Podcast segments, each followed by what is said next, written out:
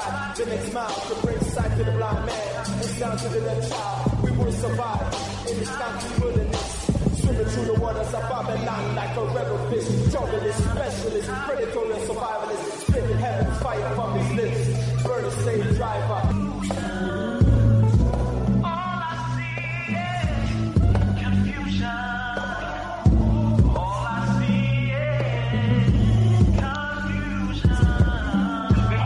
Welcome, listeners, to Time for an Awakening on Black Talk Radio Network, new media for the new millennia. This is a history and current events program from a cultural perspective. We find this program necessary because Hosea 4 6 states, My people are destroyed for the lack of knowledge. But we as a people can turn this around. Proverbs 4 7 states, Wisdom is the principal thing, therefore get wisdom. With all thy getting, get an understanding. Again, welcome to the program this evening with your hosts, Brother Elliot and Brother Richard. The number to reach us to join the conversation this evening is 215 490 9832. That's 215 490 9832. We're streaming live at several locations. You can go to timeforanawakening.com, which is the homepage, and catch the live stream at that location. You can go to www.blacktalkradionetwork.com forward slash time for an awakening. Again, that's www.blacktalkradionetwork.com forward slash time for an awakening and catch the live stream there also. You can go to abibitumi.com forward slash time for an awakening. Again, that's A B I B I T U M I forward slash time for an awakening. Catch the live stream there. Or you can download the TuneIn radio app to any of your devices. TuneIn is a free app, and in that TuneIn search engine, just type in time for an awakening. There you'll see the icon, and you can stream your program live, even into your car if you have the Bluetooth capabilities or the auxiliary connection. Again, it's time for an awakening radio program with the live stream on the TuneIn app. Drop us an email at time for an awakening at gmail.com. Again, that's time for an awakening at gmail.com. Time for an awakening. Also have the fan page on Facebook. In that Facebook search engine, just type in time for an awakening radio program.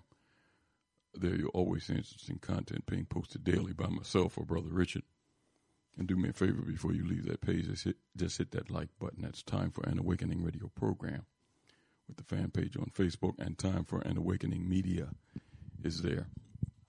Always full of the latest podcasts of the various programs on Time for an Awakening Media. Interesting articles that you can read, download at later times, and share with your friends. Also, check out that Time for an Awakening Marketplace and our partnership with the BB Toomey. Always interesting things in the marketplace all the time. Various African language classes, classes on education, economics, social systems, health, and much, much more being taught by professors on both the continent and in the diaspora. So, again, make that one of your favorites. Put that in your address bar. That's timeforanawakening.com. Timeforanawakening.com will take you straight to Time for Awakening Media. It's a Sunday evening here in the city of Philadelphia on this uh, pretty mild Sunday evening here on the Sunday edition of Time for an Awakening and our special guest this evening. And it ought to be interesting conversation because any time he is on, it's always timely because it's dealing with a situation that we face constantly. Our guest tonight is author, clinical psychologist, Dr. Jerome Fox. The topic of various discussions this evening will center around the book, Addicted to White the oppressed in league with the oppressor, a shame based alliance. And we'll get started with our special guest after we come back from a brief word from our sponsors. Mr. Moderator, our distinguished guests, brothers and sisters, our friends and, and our enemies.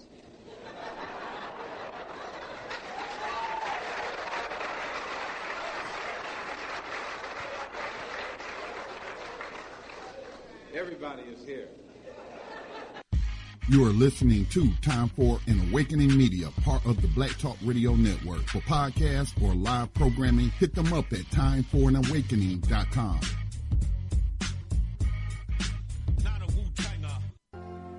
Insurance Incorporated, an African American owned and operated insurance agency and business for over 20 years, located at 231 Southeastern Road in Glenside, PA, with other offices in Germantown and West Philadelphia. Call now for commercial insurance quotes, homeowners insurance quotes, automobile insurance quotes, notary and tax services, representing over 15 major A-rated insurance companies, offering a discount on all notary services when you call in for a free quote. Call this number 215 215-885-2444. That number is 215-885-2444. 215-885-2444. All Insurance Incorporated.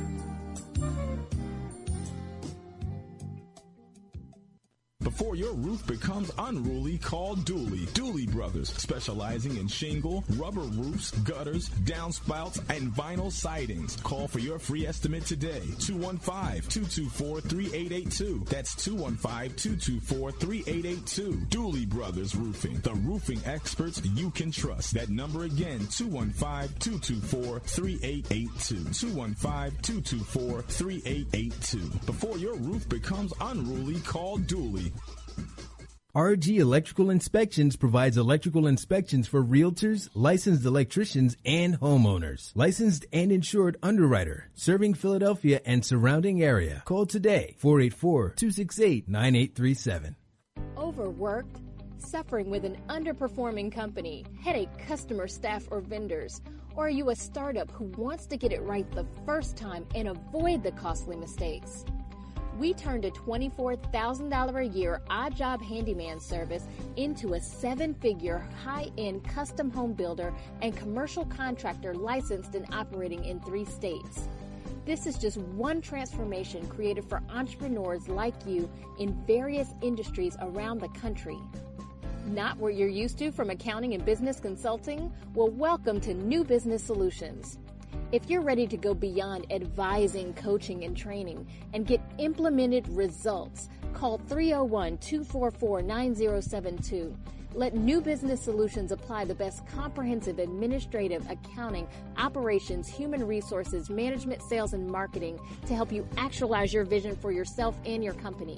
From anywhere nationally, call 301 244 9072. Spelled new as in numerous on your device right now. Book your free consultation at newbusinesssolutions.com. History is a clock that people use to tell their political and cultural time of day.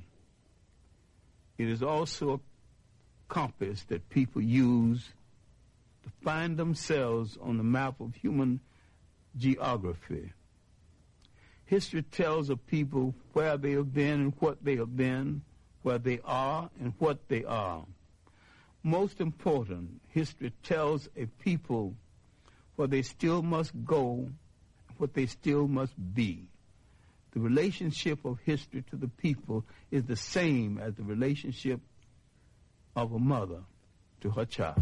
From antiquity to the present, our people need to develop a new paradigm. It's time for an awakening with your host, Brother Elliot. Sundays, 7 p.m., Fridays at 8 p.m. for podcasting or live program scheduling. Hit us up at Time for an Awakening at gmail.com. Welcome back to Time for an Awakening at 713 here in the city of Philadelphia. And before we get started with our program this evening, I want to welcome in my co-host, Philadelphia activist and the tour guide at the African American Museum here in Philadelphia at 7th and Arch Street. Brother Richard is with us. Brother Richard. Yes, sir, Brother Elliot. How are you, sir?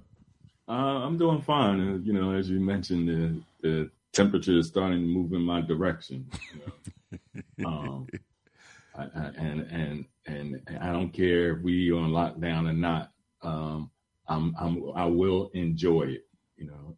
Um, so, but beyond that, I think um, the um, discussion, conversation, exchange we're um, going to have with Dr. Fox, and re, and you know, once again, um, looking over um, his the manual of uh, Addicted to White, you know, the the league with the oppressors.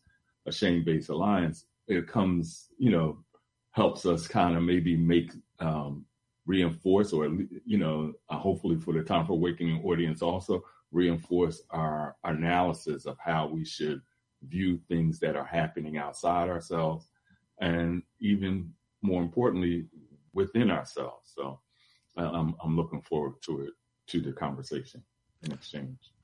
Yeah well listen i'm glad to have dr fox dr fox back with us because um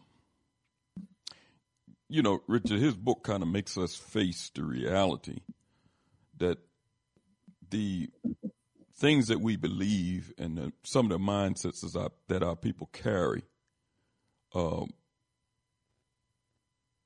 a lot of times is detrimental to us. And it seems like a great majority of the time we don't realize where these thoughts are coming from. Right. We just react to a lot of different things. And our people have been under pressure for so long. We're in a constant mode of of, uh, of reacting. Um, but the key thing is, and I think it's, am I getting a little interference? That might be, I think that might be on your end, Richard. Um, yeah, you know, I, I think that one of the keys always is that we have to develop a new ma- a new mindset, a new strategy, in order to move our people forward, we have to change our thinking and the way we're looking at our situation and uh, the way we view uh, our current oppressors, uh, even if some people don't see them as oppressors. Mm.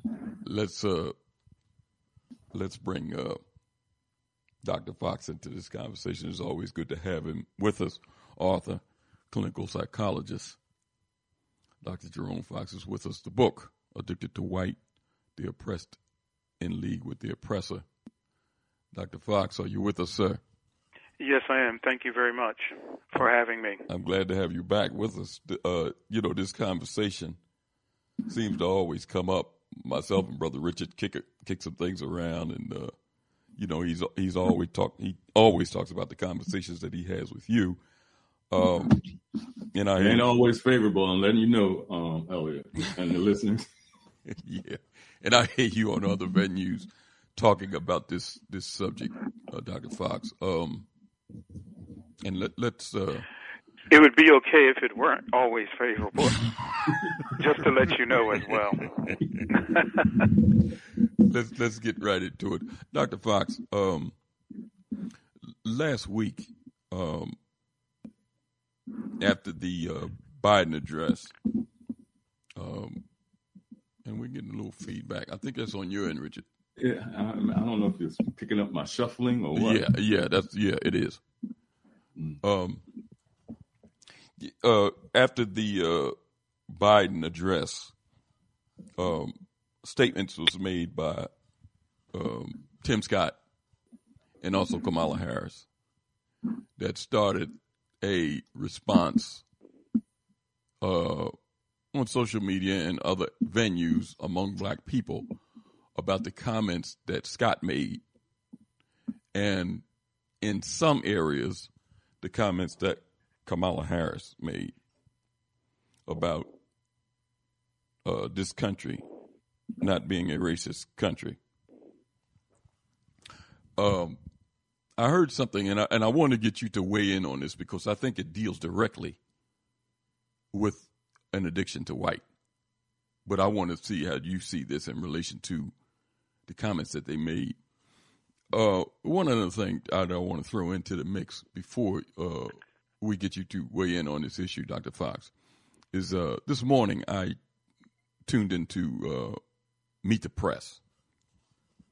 And uh, they had the host, and his name escapes me, and they had four different folks that was uh, talking about different issues. Uh, one of them was the uh, the sister uh, Yamiche Alcindor, and you had uh, two other uh, white uh, women and an Asian male. And before they went off their segment, the host brought up the comments by Tim Scott.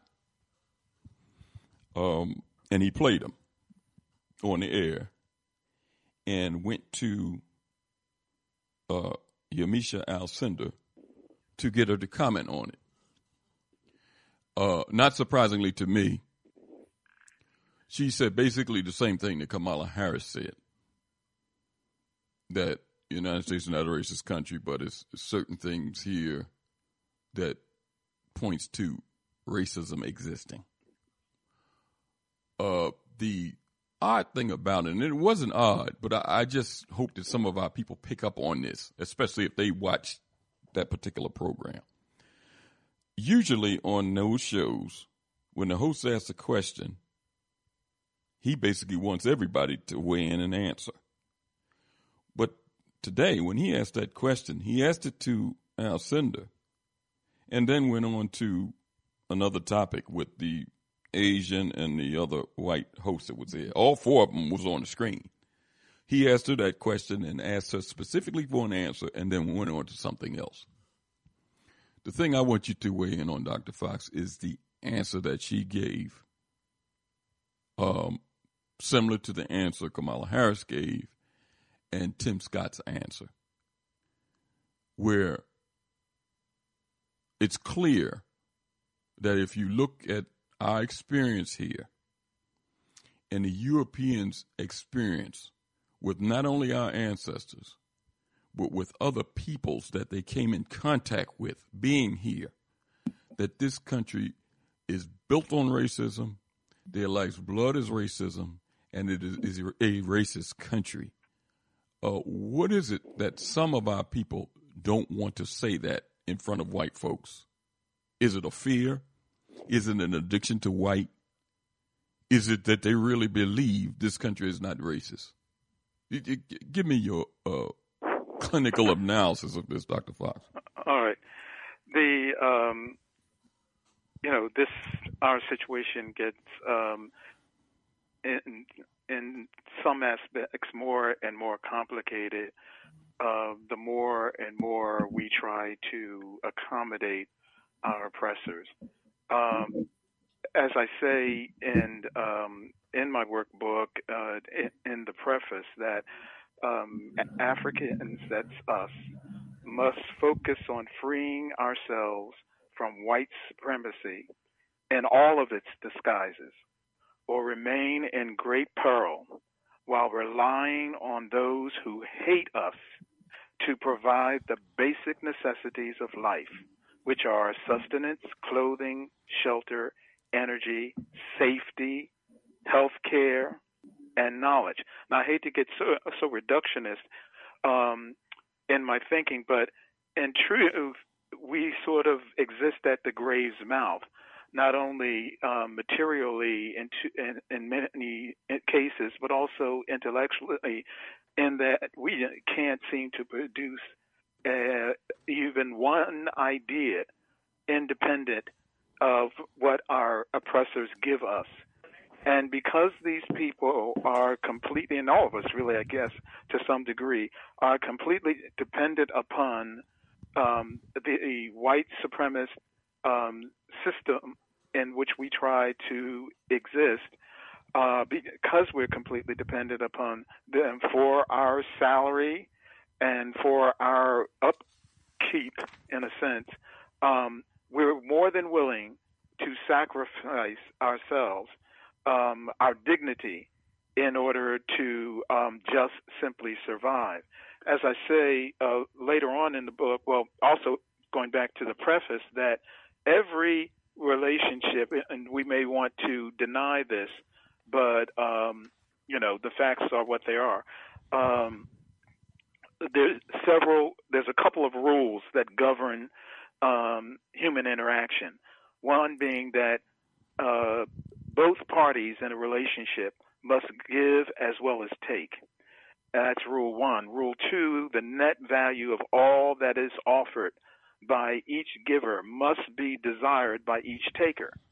As the uh, noted uh, sociologist uh, George Simmel once put it, all contacts among men rest on and women rest on the schema of giving and returning the equivalents. So we have to ask ourselves as we observe each other operate in this context of what I call context of hate. Uh, what are we getting out of it?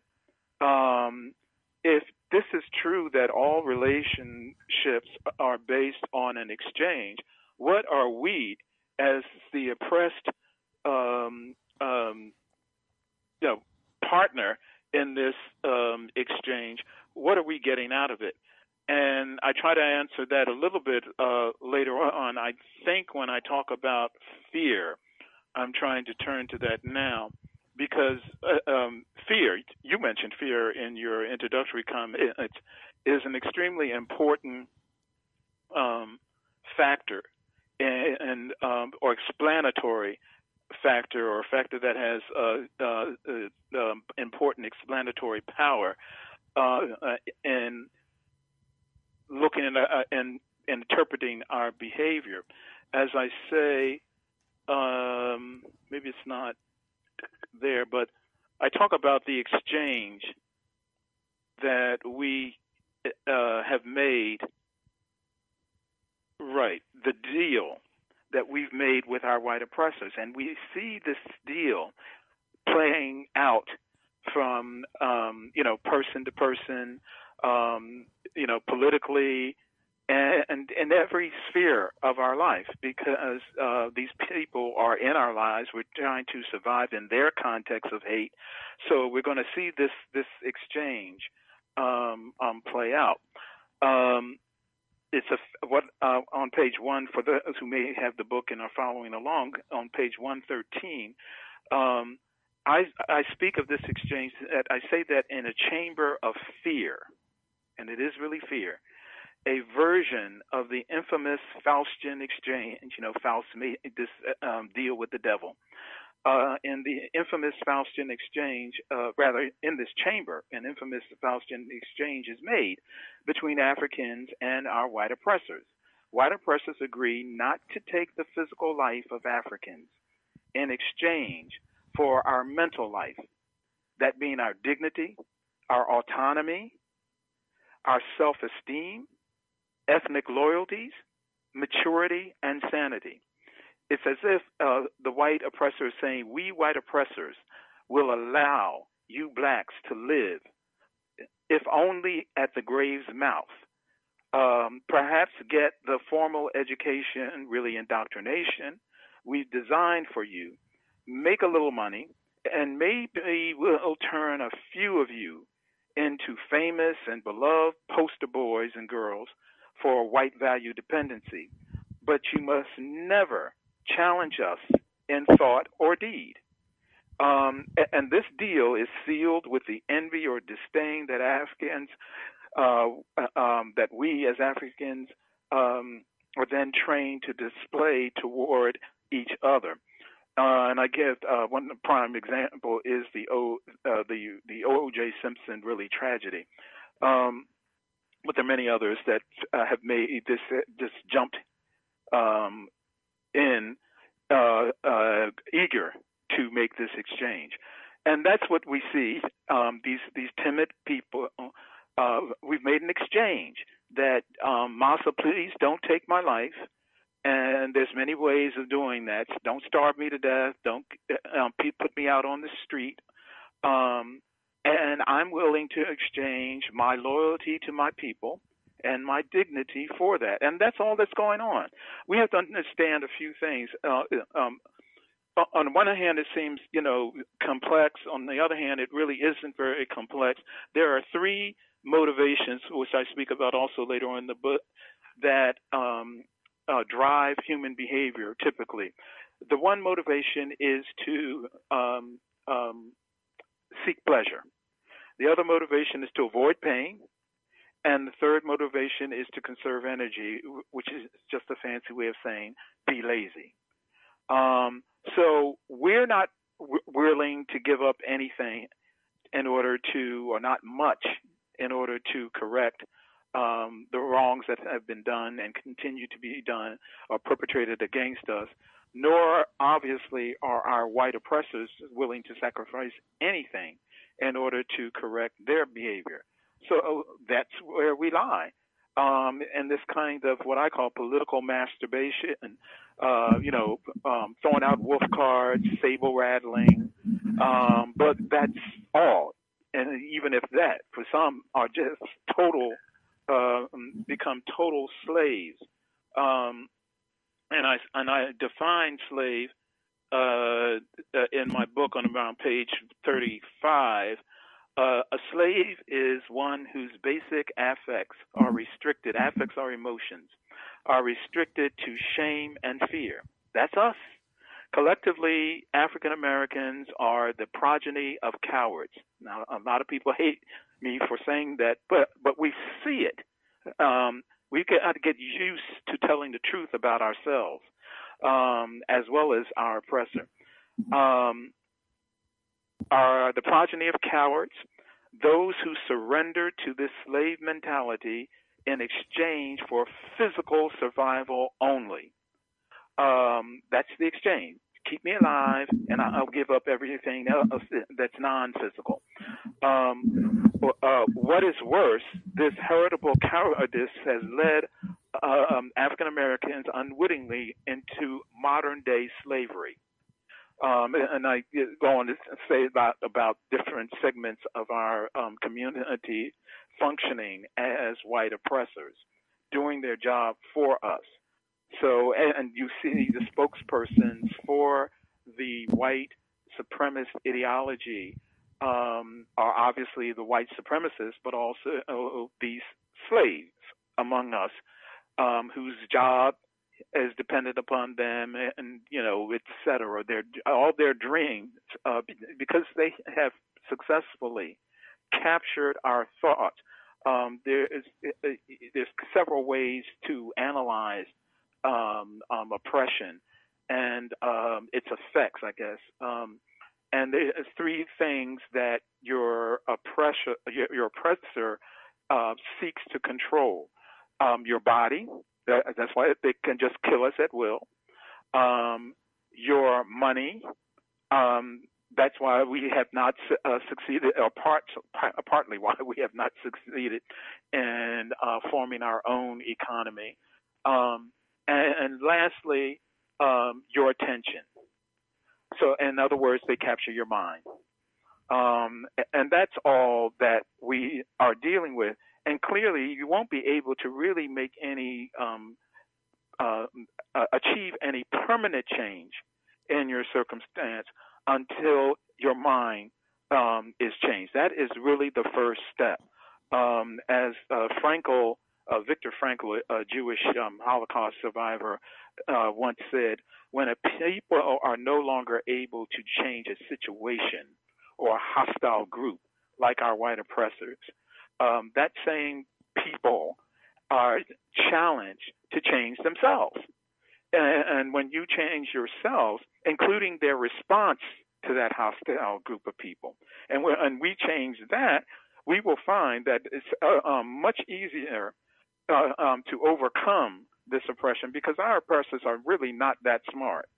Um, they use the same divide and conquer tactics over and over again, and we, we just keep falling for them. Um, but um, we will find that once we get our head in order, um, everything else will fall in place. But we refuse, uh, we just refuse to focus on that as a first step, and as a result, we got a lot, we get a lot of saber rattling.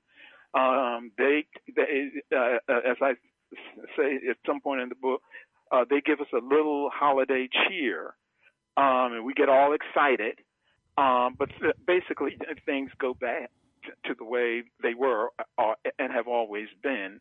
Um, and it's that cycle over and over and over again. Um, but that's basically that's all going on there. I could go along with a um, um, with a uh, uh, Vice President Kamala Harris if I felt that saying that uh, America is not racist was really strategic on her part. I could even go along with it, uh, with Biden. It w- was strategic in the sense that I have to say this in order to maintain control. And the things that I want to do, speaking now uh, in terms of Kamala Harris, the things I want to, uh, this administration to accomplish for Black people, I and and this party has to stay in power. Um, or, or uh, the, the, power is really the wrong word, and I explain that in the book as well. I and this uh, party have to stay in authority. We have to have the authority to enact these various um, um, policies and programs. And, and if for what for now to stroke that very fragile white uh, ego, I have to say that um, America is not a racist, but that gives me space to continue to work on behalf of my people. I could see that. I'm just not so sure that that really is the case. yeah. um, wow. And of course, we, we, know that's not the case with that Sambo um, Scott. Uh, and I had I had really um, peeped that even before he made his speech. I was on another program about the day before he um, uh, responded to the uh, president's address, and I called him a Sambo at that time. And within uh, uh, less than 24 hours, he proved me to be right. Um, but the basic problem is that um, you know we spend too much time describing the problem. Uh, we just really enjoy throwing um, epithets at each other um, and not and and allowing these crackers um, to t- take up too much real estate in in our brain. We need to spend much more time, all of that time, uh, focused on um, decluttering our brain, detoxifying from this white value system, and that that supports a white worldview that is destructive, that is uh, uh, deleterious um, to our life and certainly to our um, um, uh, prosperity. You know, if I, if I can, because on the other side of in, in the manual that you raised, and and Elliot, and, and you know, I'm, I'm, I want to see how you, how we should review this and it's I, and it is, I guess, the descriptive in dealing with fear. And you say that this deal is sealed with the envy or disdain that Africans are then trained to display towards each other. Mm-hmm. And the mm-hmm. reason why I want to bring that up is because we're also hearing um, coming out of uh, the I'm gonna call it for down, and I'm gonna come back to that, but the propaganda machine about the amount of um, deaths that is being um, incurred. Um, they're not. I don't think they're even using the term black on black crime anymore. Um, you know, but they, they're just saying, you know, the gun violence. You know, um, is that another manifestation of this value of uh, white value playing out, even from a different perspective, which has nothing to do with uh, maintaining a, a position or or or or a mindset within the white power structure or white relationship? Well, it always relates to maintaining a, a spot in their system, but um, behavior is overdetermined, uh, which just simply means it uh, it can it, it, takes more than just one um, um, um explanation uh, to decipher our behaviors. Um, uh, uh, so we can have more than one. In other words, we can have more than one motivation uh, for a particular behavior, uh, uh but it's always based in this uh, very basic um, desire to just really survive this Holocaust um, that is just unending. That um, we are swept up in at, at this time, but the gun violence, which um, crackers always try to bring up when we really describe them accurately as the homicidal uh, savages that they are. Um, they want to bring up us killing each other. But in truth, I would just say, um, as many others have said, practically every problem that we experience, and this doesn't excuse us, by the way, for tackling these problems, but uh, practically every problem that we experience is due to our oppression.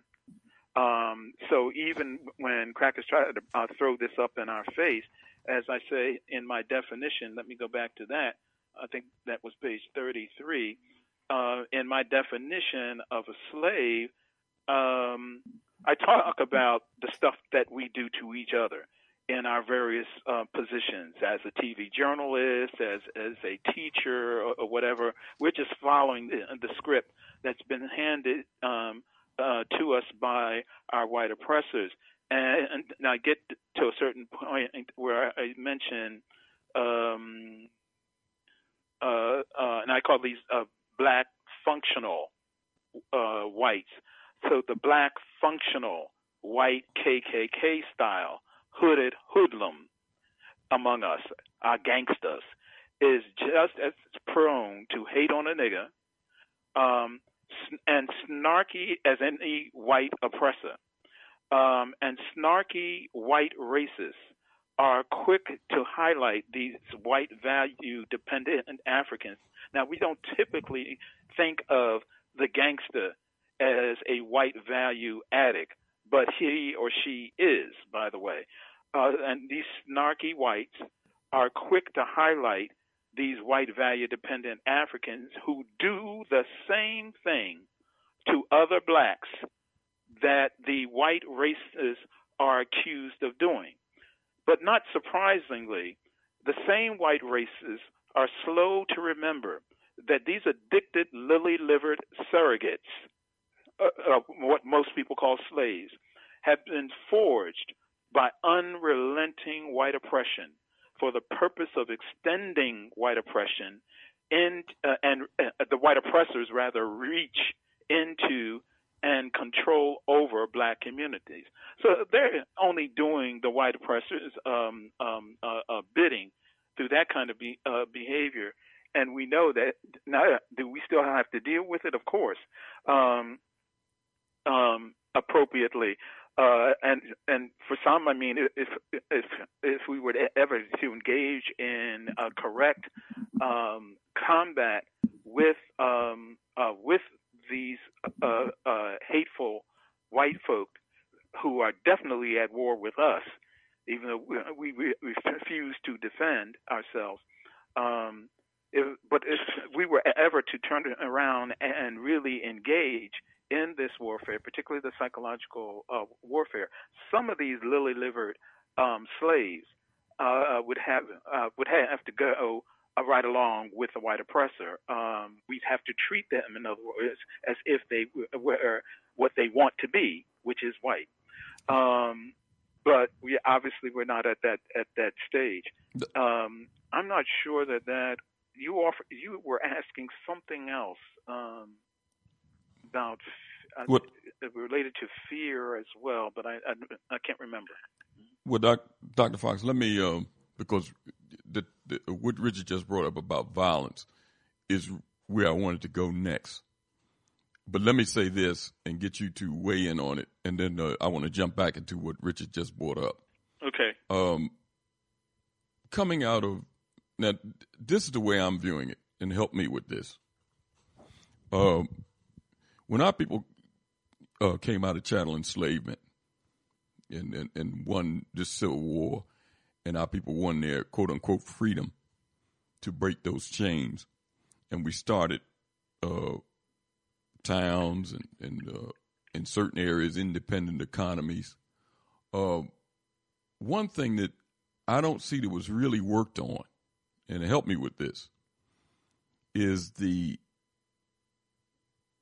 mental illness that our people had suffered. And when I say mental, right. mental Through trauma, it, exactly mm-hmm. the the, the mm-hmm. insane uh, living condition that we had been under for hundreds of years, not a couple of years, not uh, a brief period, for hundreds of years.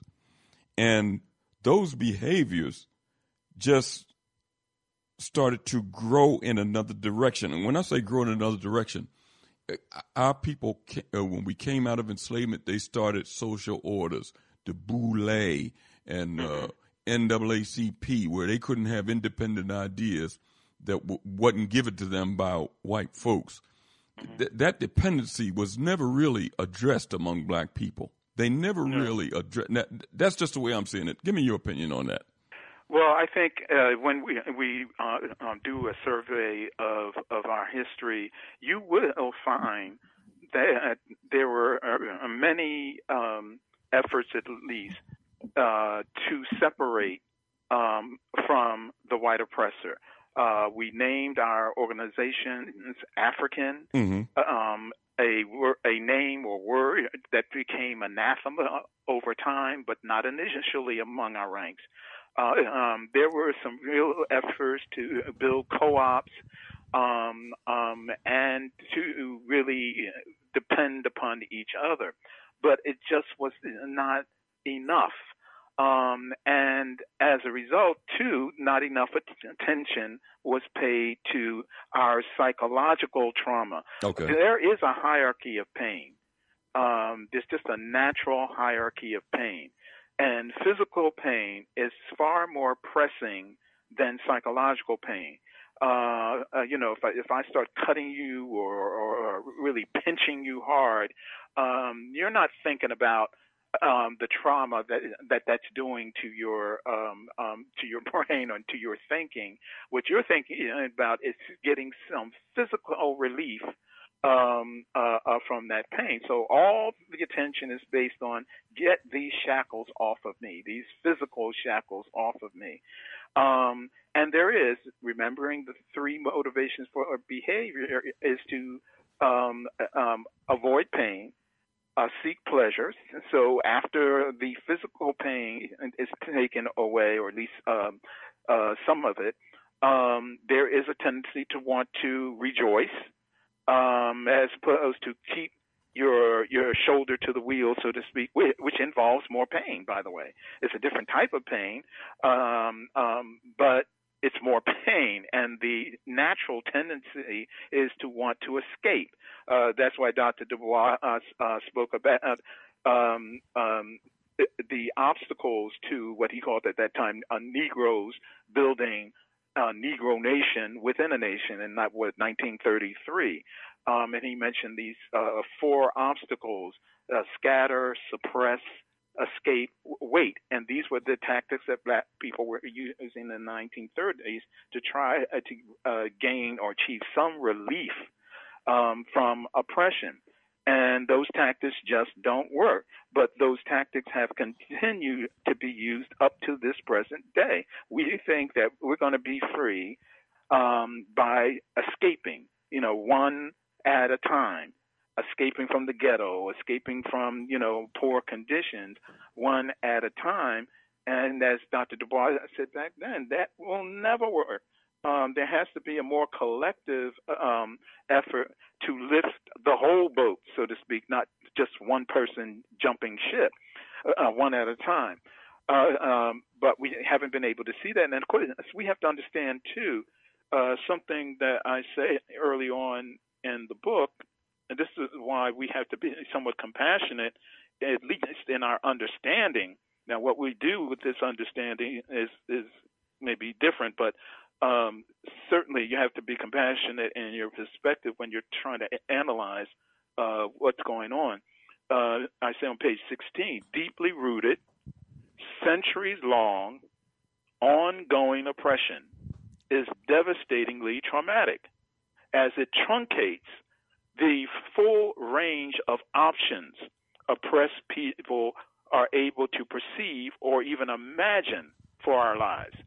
Denial of the uh, denial of this um, denial of the fact of this kind of trauma, its epigenetic, intergenerational impact, and the uh, responsibility to fight back is typical of many survivors who wall off the unending horrors enacted upon them in order to avoid going slowly, inexorably mad. In contrast um, uh, to this, people who survive time limited, not the centuries ongoing oppression, but time limited Holocaust uh, torture, with their cultural heritage and group preservation instincts still intact that's what what was destroyed in us. Our group preservation instincts, not just me, me, me, but the group. Okay. Um, but those groups that have survived the Holocaust and their group um, uh, preservation instincts still intact may react quite differently. For example, they become hyper vigilant and obsessed with telling the story of their sufferings repeatedly, not denying it, but telling it over and over and over again and to anybody who, who will listen in media and all media with um, they become obsessed with getting in front of any new technology that could be used to harm them in the future, uh, with hunting down their torturers, like reparations, and bringing them to justice, with demanding reparations, with studying subjects like blind obedience or authoritarianism, um, and with building their own institutions, economy, and defense system. When you're a group, um, preservation instincts are, are intact, you will do that. When they're not, you won't. Okay. Um, Dr. Fox, I, I want to go back to uh, the area that the Richard, violence. Yeah, Richard was going down. Um, the mental illness that you describe in the book that our people are still reeling from.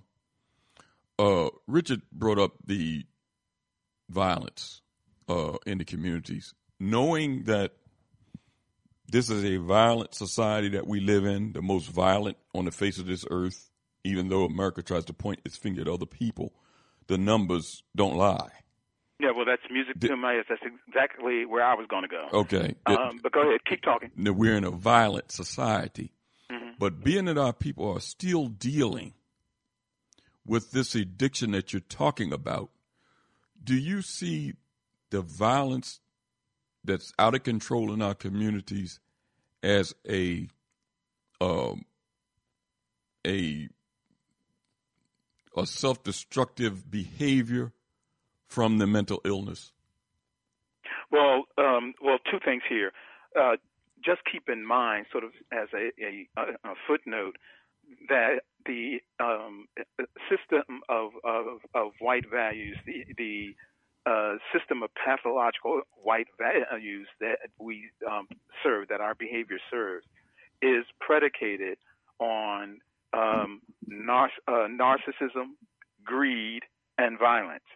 And not only is that very characteristic, you can get this on page seven in the book. Not only is that characteristic of, um, not page seven, I think it's page nine. Not only is that characteristic of our white oppressors, that their entire um, um, value system disorder is predicated on narcissism, greed, and violence. And think if if there's one thing that people can take from this work, if you don't really want to follow his uh, prescription, you need to take that. That the value system that you are so caught up in is predicated on narcissism, greed, and violence. And you can see that in each other the jealousy, the envy, um, um, uh, the idea that somehow, you know, I'm better uh, than the next person. That's value number five uh, uh, when it's played out on an individual basis. Uh, but even racism, you know, that my group, my race is better than yours. That's that's a subcategory of narcissism. And of course, you know the greed. Everything is about getting that paper, money, money, money, money, money, um, um, and and not value, not real value, but just get that paper so you can get, accumulate more creature comforts. And then, of course, violence. So, oh, that so when, when you turn out to be violent, and nobody, as you just said, nobody can be more violent when you check out history than these white savages have been. Uh, I mean, literally, um, and things that we couldn't even think of doing, um, they have done to us. Um, uh, so and and you buy into that, there's no other way for you to be but just like them. Narcissistic, you see it all of the time among ourselves. Um, uh, all of the narcissists, um, um, uh, greedy and violent. Now, uh, the uh, so-called black on black um, um, uh, uh, crime, I explain, I think, fairly thorough, thoroughly and when I talk about, I think in chapter four, I give all of these topics that if people uh, follow my prescription, would be talking about in these groups, uh, these into blessedness fellowships. and I give uh, I think about 17 topics, and one of the topics happens to be self-hatred. So obviously, the violence against each other emerges from our self-hatred, and um, I give a, a sort of psychoanalytic explanation, but I think it's a um, an accurate one. I'm trying to turn to the self-hatred, uh, guilt and shame. I think it's after that uh, intersection of racism. Uh, no, that's not it. If I could just get to self hatred real quick because uh, it's forgiveness. Self hatred on page 129. Um, how do I say with that? Da, da, da, hailed him. No. Um, another basis for uh, well, the curly hair. I think um, well, I'll just go ahead and just give what I know. Uh, the the self hatred is expressed in this whole idea that after a while, um, a battered child, um, infant really, will over time, if the um, neglect and and mistreatment continues, will turn on him or herself. And even the uh, the bad uh, the, the breaths at which the uh, um, suckling uh, um, receives his or her uh, sustenance, um, it, it, the infant's mind cannot distinguish between the mother's breast and themselves. They just think the food is really coming from themselves as an infant. Uh, but when there's the withholding of that because of the bad mother or parent, uh, eventually the child begins to think of the um, um, um, turns on themselves. Uh, they turn on the so-called bad breast or whatever, and that turning on oneself is the essence of depression. We are very depressed people, understandably so. Um, so, and that depression, that turning on themselves, uh, um, uh, eventually leads to aggressing against oneself. And if, if you take the group as a self, then we're aggressing on ourselves, on each other, uh, because we are depressed, uh, given all of the uh, uncontrollable, or so we think, uncontrollable uh, um, um, pressure that's being um, placed on our lives. Um, we seem to be unable to figure out any other solution um, than to become depressed and basically kill ourselves. Um, the the the black on black violence, uh, yes, it is homicidal uh, at first blush, but it's really uh, on an individual level, it's homicidal. But on a group level, it's suicidal. And homicide and suicide, certainly within the psychoanalytic uh, uh, uh, tradition, always co-occurs. So it's really an instance of suicide, uh, our violence toward one another. And one way out of that, as I say, and I'm really sorry that I can't find this, but one way out of that I, I do remember is to take this rage um, that we have, that we're expressing toward each other, i.e., the group self, and turn it on its to its proper target the proper we we're angry at the bad parent, at the bad mother in this case that's treating you so bad or treating us so bad. So the um, the healthy response is to help a people uh, um, or help the patient um, turn that anger on its prop uh, uh, toward its proper source, which is not yourself, but uh, the people who are causing you pain and that's how we will get out of this. Um, that's why I really feel so liberated. Uh, people who participate in these marches who have never um, uh, um, confronted uh, uh, the enemy, uh, so to speak, before feel so oh, good after uh, returning from one of those marches um, or whatever, even a riot, can feel really very good. That's because, in truth, uh, they have learned to turn the anger, their anger, on its proper target, not themselves, but the people who are actually um, perpetrating the crimes against them. Uh, go, go ahead, Richard.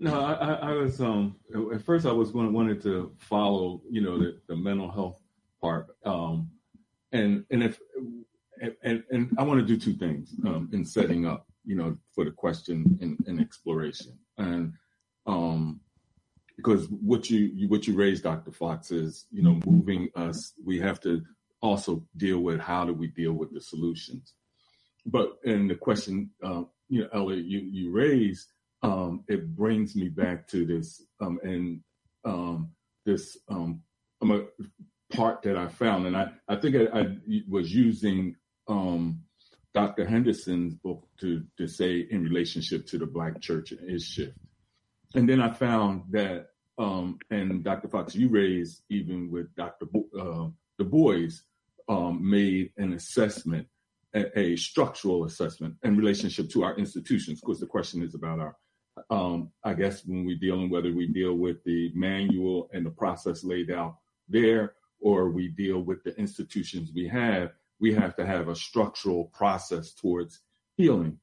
And I, it was just interesting to me to read, and I'm just uh, this paragraph out of just set this thing up in the sense of of what um, Carter Woodson or was looking at, at at his time in the 30s and 40s also and looking at, and it was recorded in a look at the voice of the Philadelphia Negro community, and we're talking about Philadelphia, represented by the Tribune, suggested that even during this period of the 20s and 30s, there was considerable dissent between religious and the secular elements voiced by such men as Carter Woodson and Kelly Miller and the Reverend Richard R. Wright.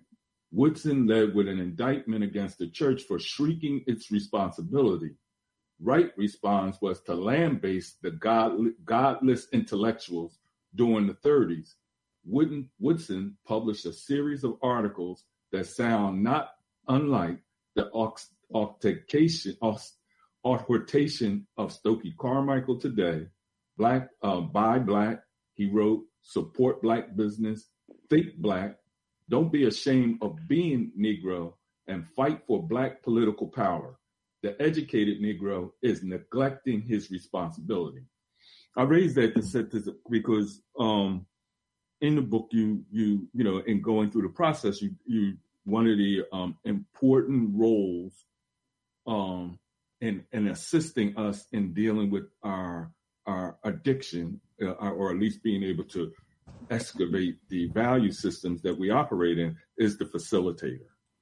And um, could you um, develop for us, as you lay out in the book, the, the importance of the facilitator and what role does that facilitator has to have in assisting us moving or at least um, identifying our addiction to white values? Well, let me say before I uh, um, answer that directly that um, given the previous issue about violence, I was looking in the wrong under the uh, wrong topic. I was looking under self um, hatred, and uh, my analysis of this um, black on black violence um, is really under the, the section entitled anger.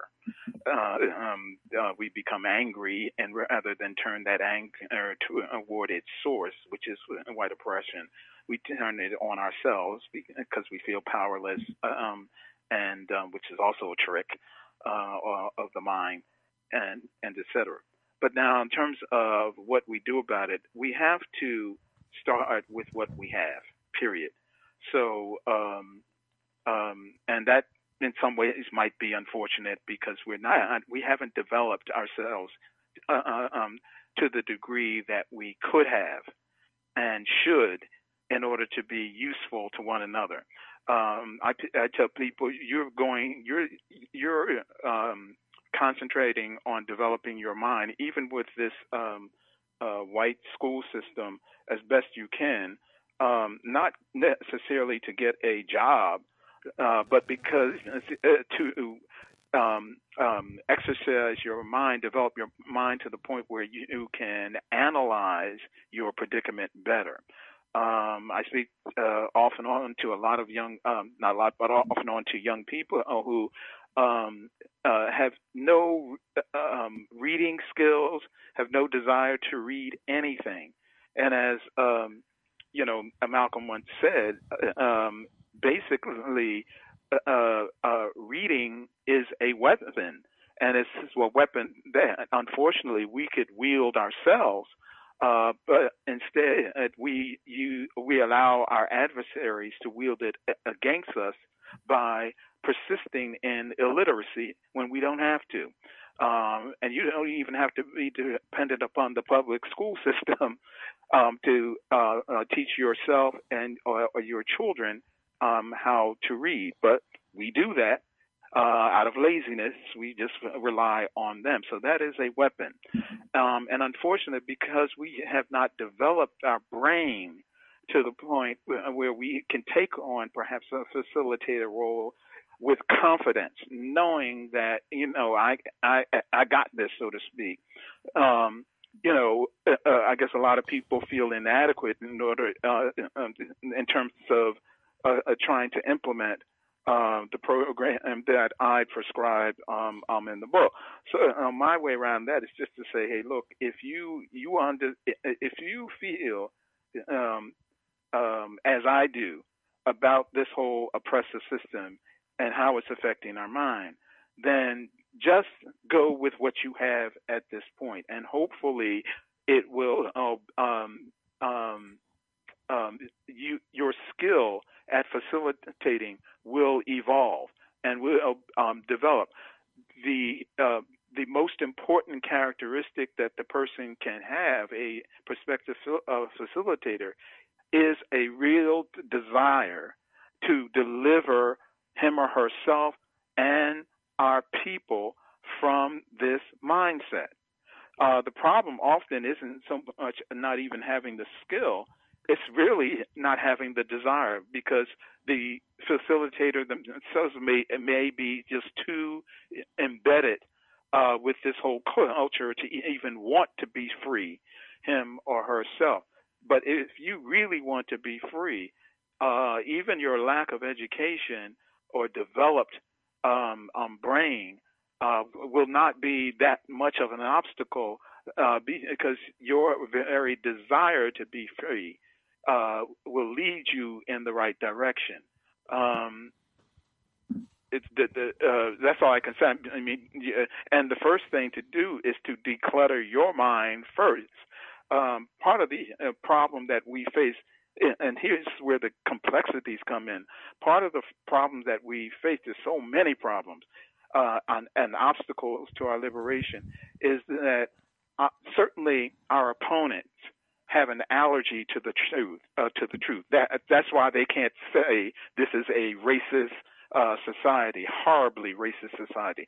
So our adversaries uh, clearly are allergic to the truth, but we also are allergic to uh, uh, to the truth. We um, when I tell uh, when I say in this book that um, if we cannot uh, if we do not have the wherewithal, the, the, the financial wherewithal, the the emotional wherewithal, um, the intellectual wherewithal uh, um, to raise revolutionists, we have to be that focused. We're just uh, just raising a, a good citizen. No, we have decide we have to decide that we're in a war and we're raising soldiers. So if you're if we do not have uh, uh, the brain power, the money power, the emotional power to raise revolutionists, then we need to forego having kids. Period. Now, a lot of people don't like that, but in truth, it is unfair to bring an innocent body into this mess that you as an adult refuse to uh, to do anything about, or that you as a community of adults uh, re- refuse to correct uh, before they get here. Um, that that is the height of selfishness, because you're definitely not bringing the kid into the world um, for uh, for any other reason than your own ego. Now, I'm just using that as an example. We we we don't want to be truthful about that because then you have to look at your own cowardice and why aren't you working night and day uh, um, to dissolve this uh, this particular exchange that we got going on here, this Faustian exchange that we got going on with our enemies now.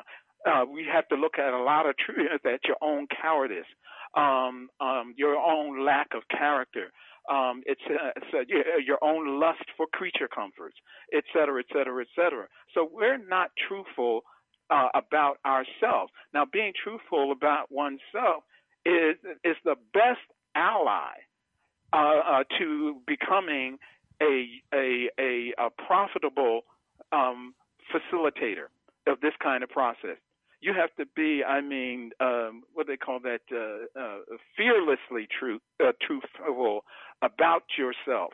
Uh, but instead, uh, uh, because we prefer political and emotional masturbation, we sit around um, nursing these self perceptions that are just not true, but make us, us feel good about ourselves.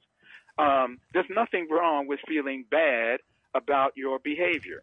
Um, if your behavior needs correction in order for us to be free. Um, uh, something else I'd say that people don't perhaps don't like. I'll give one more example and then I stop. I've said to people, um, we've got to stop making people heroes in our community just because they get killed uh, you getting killed by a cracker cop um, does not make you a hero. Um, if if you need heroes at all, that, that should be based on your contribution. Some of these people, even take a, a, a George uh, Floyd um, with his white girlfriend, and and his inability to protect himself from this roving cracker. Um, somebody comes to you uh, after you've left a, a store. And by the way, this this does not excuse obviously the behavior of of that uh, bloodthirsty cracker who's now in jail. They are not the judge, jury, and executioner, even though they want to be. But the idea that we have to make a, a slain person a hero um, is just it doesn't do us any good. Somebody comes to your car and say that you handed uh, a clerk comes to your car and say you handed me a, a, a, false bill, a counterfeit bill. If if you're not about something shifty and shady, you would say, "Oh, excuse me, I didn't know that." Reach into your pocket and grab a real twenty dollar bill, and and the case is closed. Or uh, if you don't have the money and you really try to slip something by, um, um, um, then what you do is just give the package back and say, okay, caught, you know, fine, rather than all this damn rigmarole.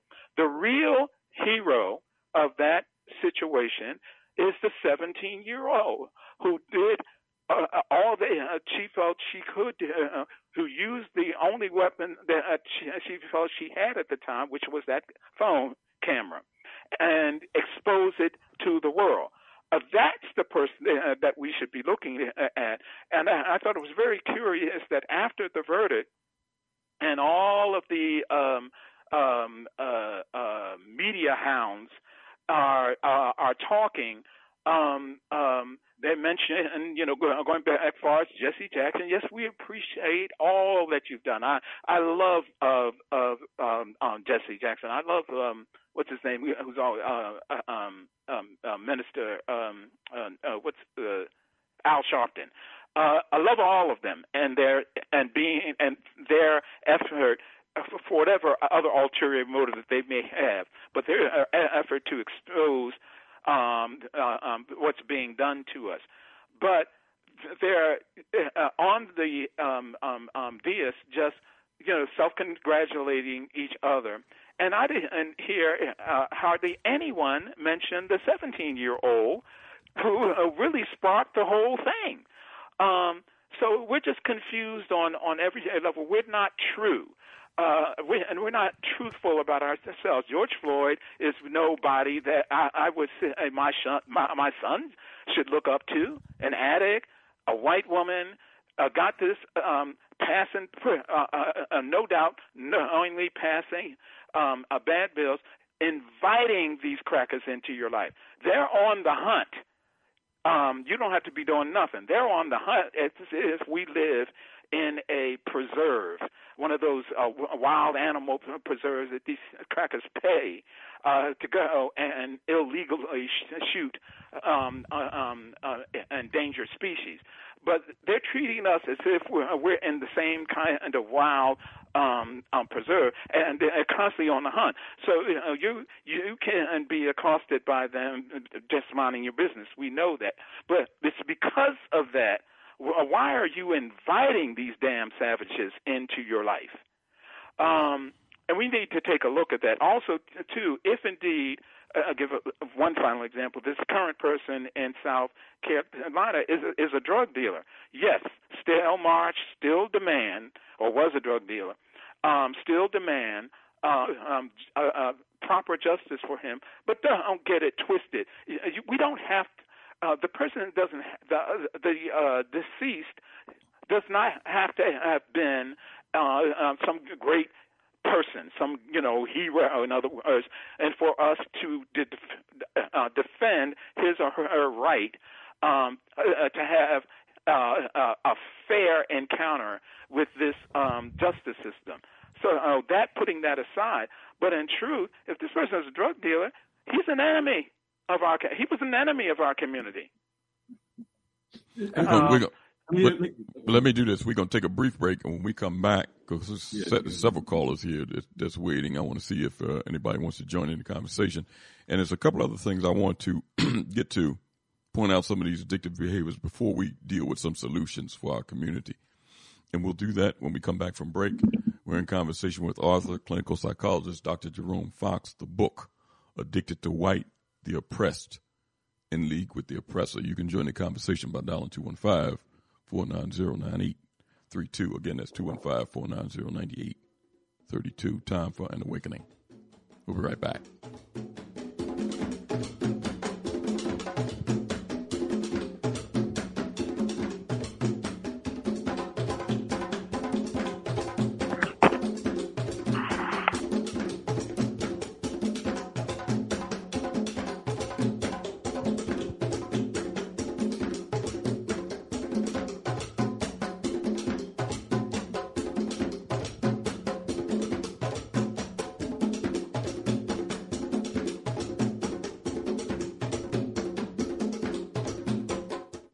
Listening to Time for an Awakening. Time for an Awakening with host Brother Elliot and Brother Richard on Time for an Awakening Media, part of the Black Talk Radio Network. For podcasting or live program scheduling, hit them up at timeforanawakening at gmail.com.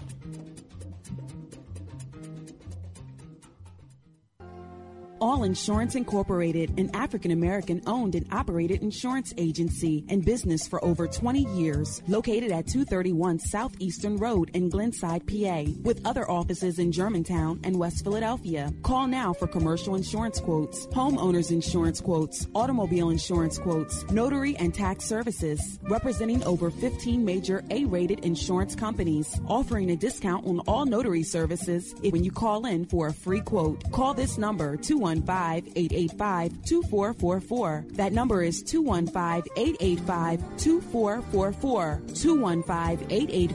215-885-2444. All Insurance Incorporated.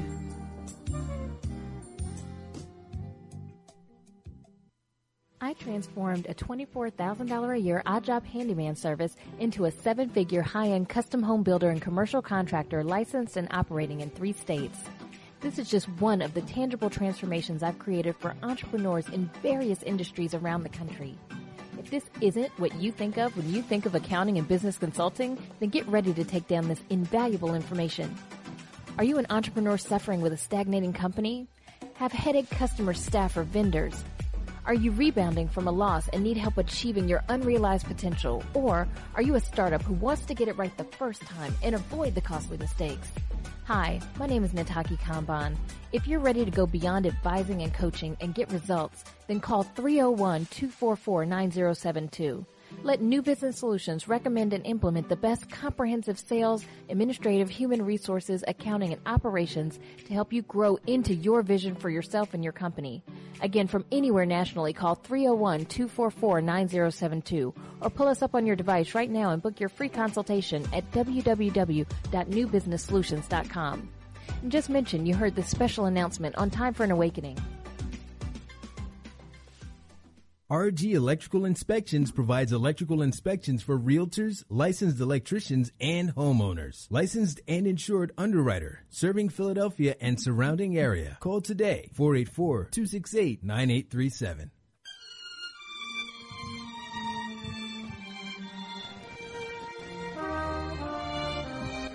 For 12 years, I and others like me had held out radiant promises of progress I had preached to them about my dream.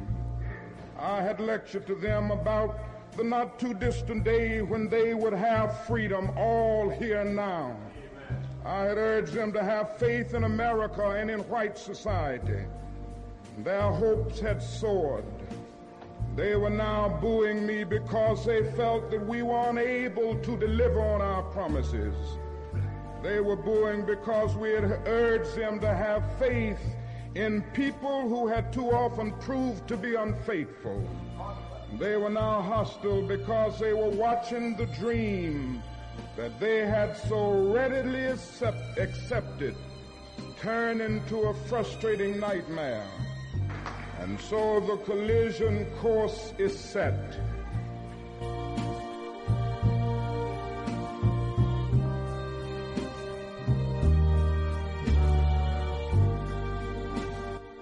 The desegregation decisions and other type of legislation and Supreme Court decisions depends upon changing the white man's mind. The Honorable Elijah Muhammad teaches uh, us that our own mind has to be changed. We have to change our uh, mind about ourselves. In what way? Well, so he uh, teaches us the importance of moral reformation, uh, a knowledge of self. And um, for instance, the average so-called Negro, he doesn't think that he can uh, go into business and provide jobs for himself. And because of this, he thinks that he can only get a job from the white man, or he can only get clothes from the white man, or he can only get food from the white man.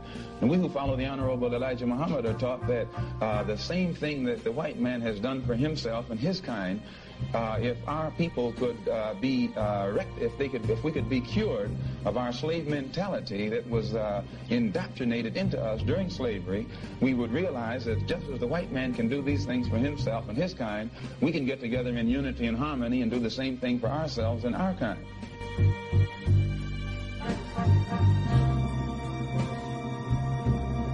Not wondering at all about them. I'm concerned with the suffering and the pain of the masses of black people. No one wants to pay reparations.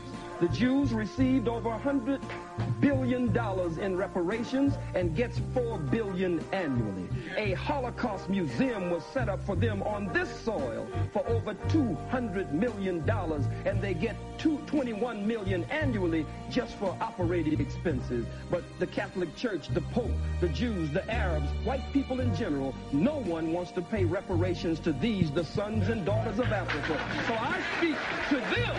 I don't speak I speak to them. I don't speak to the family of those two Jews. There are too, too many of us for me to speak to them.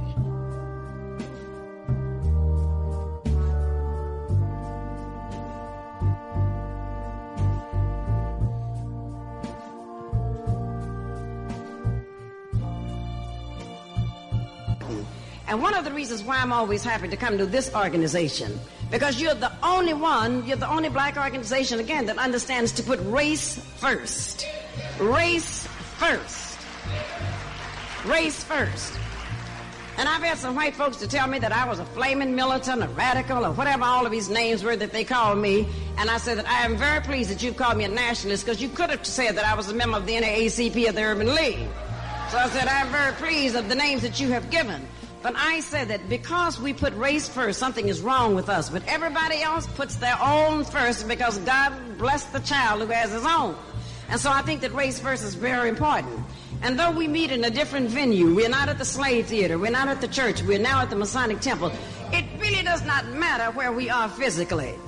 It matters where we are in our minds and wherever we meet, as long as we know that we're Africans and as long as we know that we're black people living here in America, we know exactly who we are. You notice you can put an Uncle Tom in any venue in the White House, you can even put him in his, he's going to still be a Tom. You can put him anywhere you want. Well, it's the same thing with us who are strong people. Wherever we are, we're going to be the people that we need to be.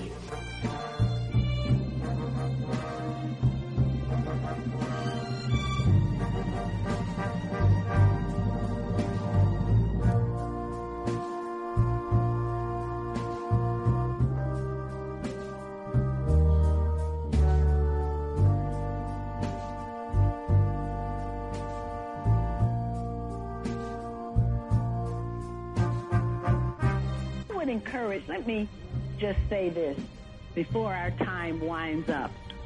And that is, I want the people in the audience to go back and look at the video clip from Roots. It's entitled something like Breaking Kunta Kinte. That scene opens with Lorne Greene uh, sitting in, who was the plantation master, sitting in his office, and then Fiddler comes in and says, um, uh, we don't want to be too hard on the runaway. Kunta Kinte has just run away and been caught. And um, so the time comes for him to get his lashing. And if you look at this scene, it's about nine minutes, and study the scene. Study the role of everybody or bodies that are in this particular clip. And you will find that there is an equivalent role in the political life of our country today, whether it's on the national level or on the local level. There's the black man who actually does the whipping of Kunta Kinte. There's the white man who does the whipping. There's the black man who intervenes with the boss man and tries to save the life of Kunta Kinte. There's Kunta himself, who eventually is forced to admit that his name is Toby. And there's a, there's dozens of bystanders, black, who are watching. This, this is a very powerful thing. And it's an analogy of exactly what is happening in our community today. Let's give those characters names in our community and call them what they are and then take care of business about that.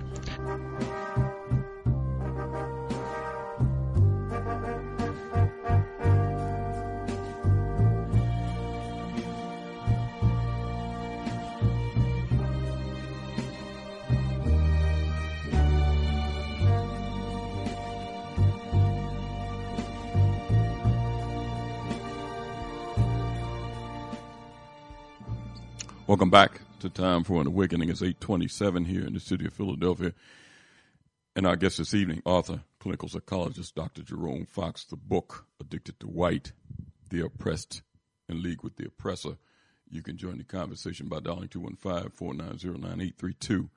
That's 215-490-9832. Uh, it's kind of ironic that that collage that I played, all the voices that you heard besides Cynthia McKinney, was talking about two things that we're talking about this evening. our people changing their mindset and our people dealing with fear? Mm-hmm. All of them were saying the same thing. Uh, it's just ironic that the you know. That, well, I think that, that. Um, most uh, black people who um, um, are ha- have been taking a look at our community for centuries and decades, certainly, uh, and often say this, uh, we've all arrived at the same conclusion. uh, you can, can hardly uh, uh, conduct a conversation uh, with with each other, and unless the final thought is like, "Man, there's something wrong with our minds." The only problem has been is that nobody seems to be willing to focus on that problem. If indeed that really is the problem, then then it, has to be addressed. We would rather just uh, run out into the street, so-called protesting, than really deal with the condition of our mind. Um, and until we uh, get comfortable with the idea of dealing with that problem, it's going to remain from generation to generation, and we'll always wind up in in the same situation. Now, maybe over you know a billion years, with as Du Bois said, one black person escaping at a time maybe things will change substantively that we can say that black people are no longer under the uh, knee, thumb, foot, whatever of these damn crackers. But that that's an awfully long route to take uh, toward freedom, and it's an unnecessarily long route. If uh, we would just deal with this mind issue, we would see very clearly what to do that could really free us, I believe, overnight um, um, um, and permanently. But we won't take those actions that would do that because we are just emotionally and mentally too embedded with our enemy and his and her culture. Richard, you want me to take a couple of these calls, or you yeah, want to? Yeah, please. Okay, let's go to six four seven in Toronto. Six four seven. Toronto, are you there? I'm here. Can you hear me? Yeah, I hear you now. Beautiful, beautiful. Oh, I have uh, wanted to tell uh, Dr. Fox that there are three bookstores in Toronto where he can uh, send his book to. One is a different book list, and one is called uh, um, Knowledge Bookstore. That's in Brampton, Ontario. Then there's another brother named Nasser Carey a good friend of mine. He has a, a he has a, a, bookstore. But I had a question. A question. Well, tell those to people to you. contact me, um, or um, you could contact me, and we. I can do could, that. Could do that. Yes. All right. Go ahead. I can do that. And the second question is, in terms of self determination, you mentioned the fact that uh, you know there, there's always been a, a, an element of, of, of African people in the United States that has talked about self determination, and I wanted to know what what. Let me say that, like Oscar Brown Jr.'s father from Chicago had an organization called the uh, 49th State Movement, and he was talking about creating a, a, a state for Black people. That was in that was in the 40s, and of course, we know about the uh, uh, Republic of New Africa and uh, Marcus Garvey's group. I just wanted to know where you stood, where do you stand on uh, the question of self determination? Are you for African people creating a state inside the U.S. or, or going back to the motherland or going some other place other than America? Mm-hmm. Um, my issue is that the first step to um, real self determination is to disentangle our brains from this European white worldview. Hmm. Because in truth, um, um, you can look at this from uh, a couple of different angles. Um, given the blood, sweat, and tears that, that we have invested in this land, a land that pretty much uh, whose prosperity is pretty much predicated on, on our free labor. I understand people saying that really I why should I go anyplace else? Um, I, I also understand people saying that, hey, um, I really want to move out of this place. But the problem isn't right now where we find ourselves. The problem is the condition of our mind, no matter where we find ourselves. Um, even if people want to uh, um, continue in this lane, and I think at a certain point, um, they're going to have to realize that you have to take over. You can't um, just continue to be dependent upon um, others to do for you what you must uh, do for yourself. So you have to take over. Or you have the mindset. You have to develop the mindset that we are going to take over. We are going to be a, a one way or the other, either the money changers, as I believe the Jews have, have become where, wherever they reside, or we're going to be the uh, uh, totally in control of the politics, not just you know token people here or there, but from the president on down, we're going to be in authority. Uh, um, in order uh, to protect our communities and our people. Oh, but even to have that mindset, uh, to even think that you could be in control no matter where you reside, um, uh, you got to get your brain, your your uh, you know your head in order. We don't even believe that. Um, moreover, we we don't even talk in terms of we.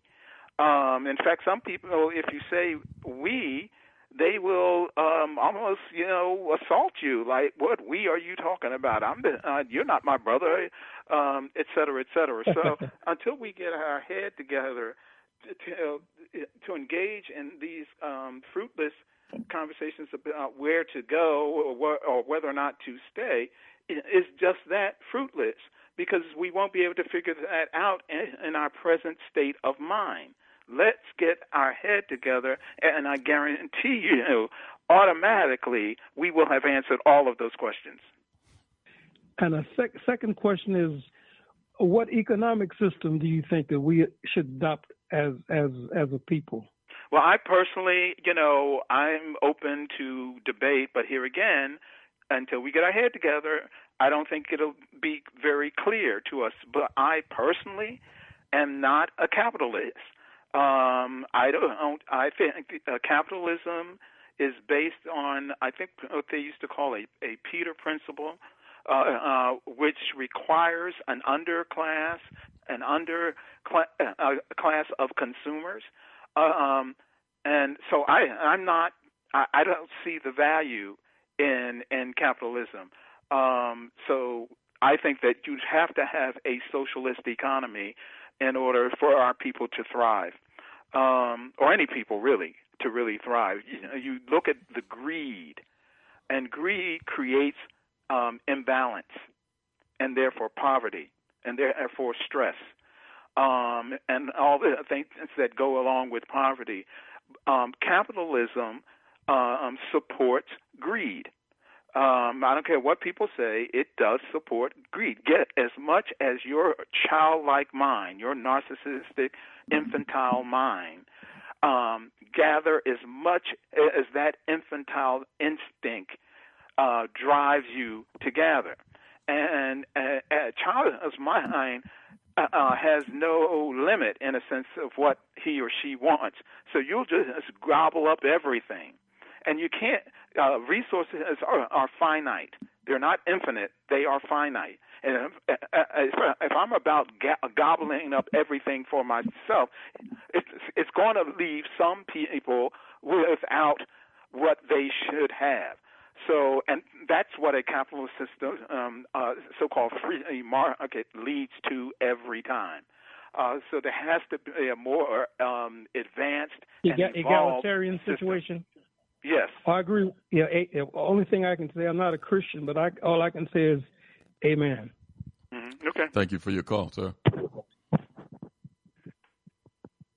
Thank you for your contribution. Talk to you soon. Thank you.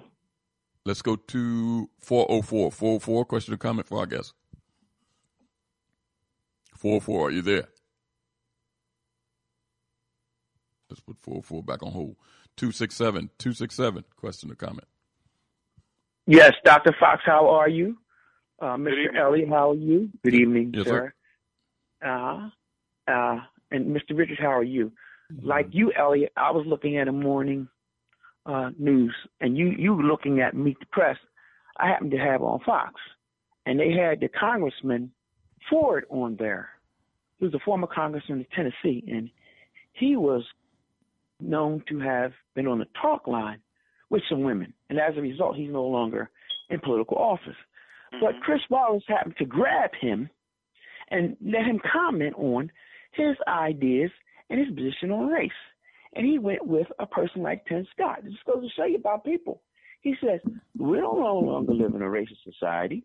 And I said to myself that when the European put us in chattel slavery, and physical slavery and mental slavery, he meant to take your mind. And that's exactly what he did. And the whole thing is you have to regain your mind, your consciousness, and understand who and where you're from, and know the basis of where you're going. So, uh, well, you know, you can't. I'm just gonna say this, sir, that you can't. Now, now, now he also had a person from the educational system and process. So now they're gonna put in the history books the ideas of race, which is no longer around. See, remember when the European attacked you, he made sure that you hit your educational system, whatever you called it at that time when you were in the East or even here. My, I'll give you some more stuff that I have to talk about. Well, yes, sir. Can I say this though? Um, sure. Um, uh, have Have you read my book? No, I haven't. Okay, I would uh, uh, strongly encourage you to get it um, because we uh, uh, over and over again fall into the trap of, of not knowing how to solve our problems. And in the very um, pre- uh, preface of the book, I start out by defining problem solving. And, and problem solving involves four steps, not one, but 4 mm-hmm. And the first step is describe the problem. And, and later I say that pretty much we've gotten um, uh, allowed ourselves to be stuck at the first step. We just enjoy talking about each other and how um, untogether we are, and et cetera, et cetera, et cetera, um, with no uh, solution in sight to that problem. We've been talking about these, uh, you know, Sambos and traders and whatever forever. Uh, the, the question is, what do we do about it if we can do anything about it? Now, we've been engaged in the psychological war uh, since we, you know, we were dragged from mother continent to these shores. Um, and you can't expect to be in a war with no casualties. Um, all, all war, wars have some casualties. Now, the people that you just mentioned perhaps are the walking dead. They are the casualties of this psychological war that has been waged um, uh, that our adversaries have been waging against us. Uh, as I, said, for uh, all of our time on this plant, uh, on this continent. Um, uh, so some of that we just have to let go. Uh, uh, there are going to be casualties. Our problem at this point is that we don't know how many casualties there there there are. Uh, so one way to, to ferret that out is to put ourselves in a program of detoxification, of uh, of reprogramming, uh, and just see how many of us can go through that and emerge um, uh, pretty much uh, um, recovered from this. Because if enough of us if a uh, critical mass of, uh, of us emerge from this process, uh, they, and we can move forward and never have to mention a Ford or a Scott or, or anybody else like that again. Uh, um, but we've become uh, very comfortable. It's value number five, by the way, if you get the book and read it, white value number five, of just spending all of our time, spending all of our wheels saying, you know, ain't it awful? Uh, Kamala said this. Scott said this. Ain't it awful? Ain't it awful? Well, yes, it's always going to be awful until we do something about that mindset. Okay, sir. Let me say something now. You had a role going on. I got to get one going on. Well, no, no. Uh, uh, wait a minute. Wait a minute. Wait, I'm not finished. Wait, Elliot, let me finish. Let, wait a minute. Let me finish. One I more. come from the Nation of Islam, and we talk about the 85 percent. No, we, we the X, the X emancipates you. Elijah Muhammad gives you an example of those people, and I'm also knowledgeable of Marcus Garvey. So when you, I understand what you're saying, we may be speaking the same language. Yeah, I think we are. No, I'm only saying, saying let's move beyond them. Um, no, no, no, I don't have any desire to really constantly talk no, no, about no. Wait a minute. They, how wait a minute. up Wait, wait we a minute. are. No, no, no, no. No, wait, let me tell you something. Sir. They have, we have to be organized to make sure people like yes, that. and, and we can't get out. organized until we get our, our mind in the right frame. So the only the only path to organization is freeing our mind first. So let's Sure, I'm not- concentrate on I'm not- freeing the mind. That's it. I'm not and, and stop asking our people to do something you gotta put that, people that, like that, that, on that the we are not prepared no, no. to do. You have to put people like that on the spot. They have to be noticed before you go. Remember this: all those slow and multiplying will be left out. You have to know who is your friend, who is your enemy.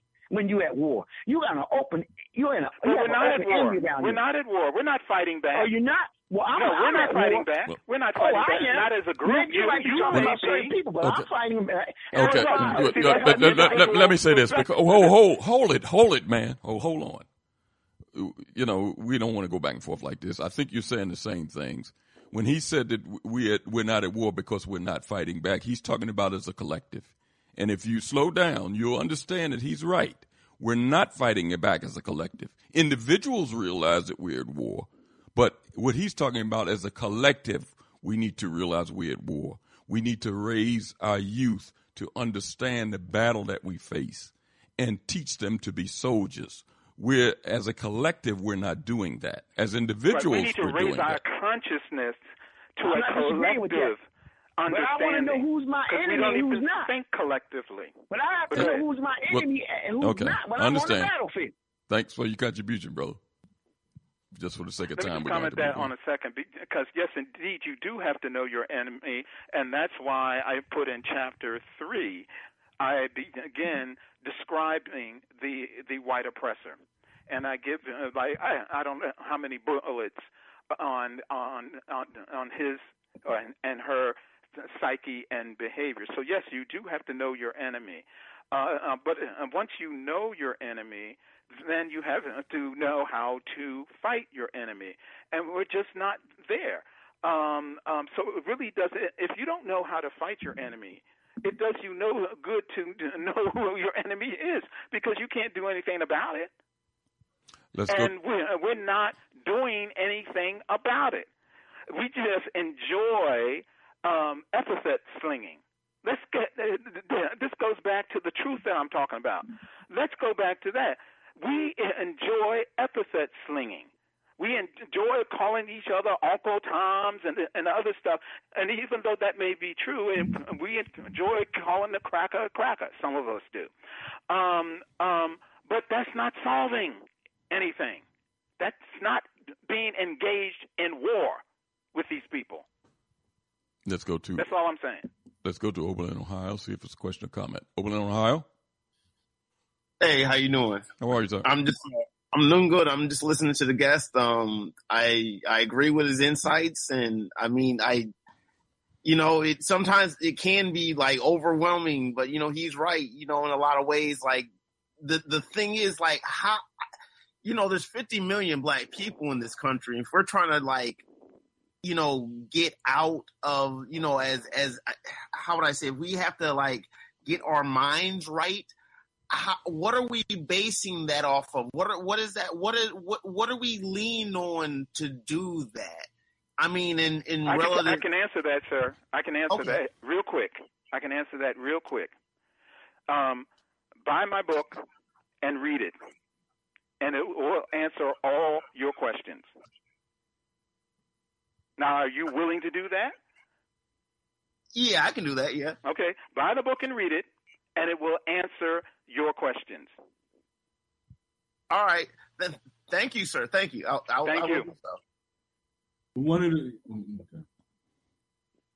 but one because I want to come back to before you go to the next caller, Elliot, is as Dr. Fox raised about the answering because in the in the in the book, you know, uh, um, maybe I'm over over emphasizing the role of the facilitator, and as you define that that that position, because the question came to my mind, and I'm, I'm and I'm posing it to you.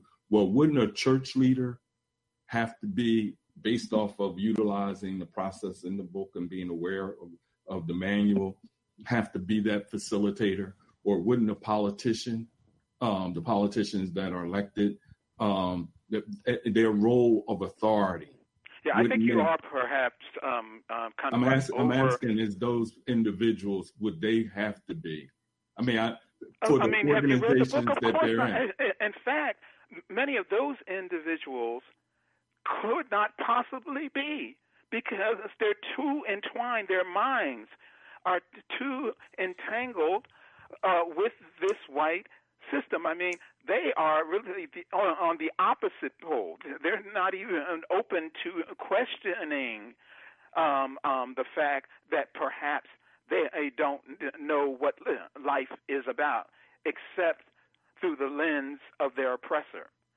So, I mean, it, it has to begin with somebody who at least has some doubt about what they believe, what they hold to hear, uh, uh, uh, what they hold to be dear.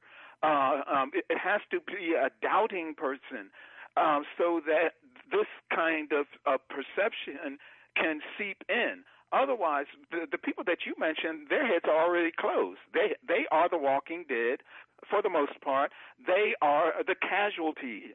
We can't look to the casualties of war to lead us out of war. That's not going to happen. Let's go to 215 again. 215. 215. And I don't hate them, by the way. I, don't, I love all my people, by the way. Let me just insert that. I, I un- understand the um, the, uh, the condition that we're in, and, and I understand that not, that uh, uh, given the amount of pressure that has been applied to our lives, it's not surprising to find the majority of us having having succumbed. Uh, having been defeated. I, I and I don't hate any of them. I don't hate Scott. I don't hate Kamala. No, I understand them. I just understand that we have to move beyond them. Go ahead. Mm. Let's go to uh, 267. 267. Question or comment for our guest? 267.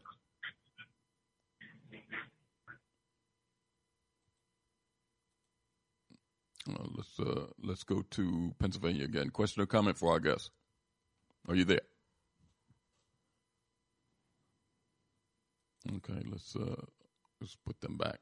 Uh, with the uh, with the time that we have left with our guest, Richard, let me um, raise a couple other things too, because I want to, uh, in in some of our time left, talk about some of the solutions. Uh, Sean was raising the question of some solutions there and uh, I, w- I want to get back on that. Uh, first, let me mention a few things about uh, more addicted behaviors that we see going on, so our people can un- understand what we're up against. Um, about a month ago, uh, a young white boy, uh, I think it was in, in Georgia somewhere, um, went on a rampage at uh, Asian massage parlors and killed Mm-hmm. several people. And uh, he was caught. He wasn't killed. He was apprehended. Um, since then, the media, along with powers that be, the same powers we're talking about, have changed the narrative to saying that black folks in the inner cities are the abusers of Asians. You see it all around the country. You see certain black elected officials addressing it, uh, making apologist statements in reference to black communities because they showed on the television two individuals. Uh, one I suspect has mental issues because he was released from jail after killing his mother, and one that had clear mental issues because he was homeless and they acknowledged that he was mentally ill. Both of them slapped uh, Asian people in their face while they was walking down the street.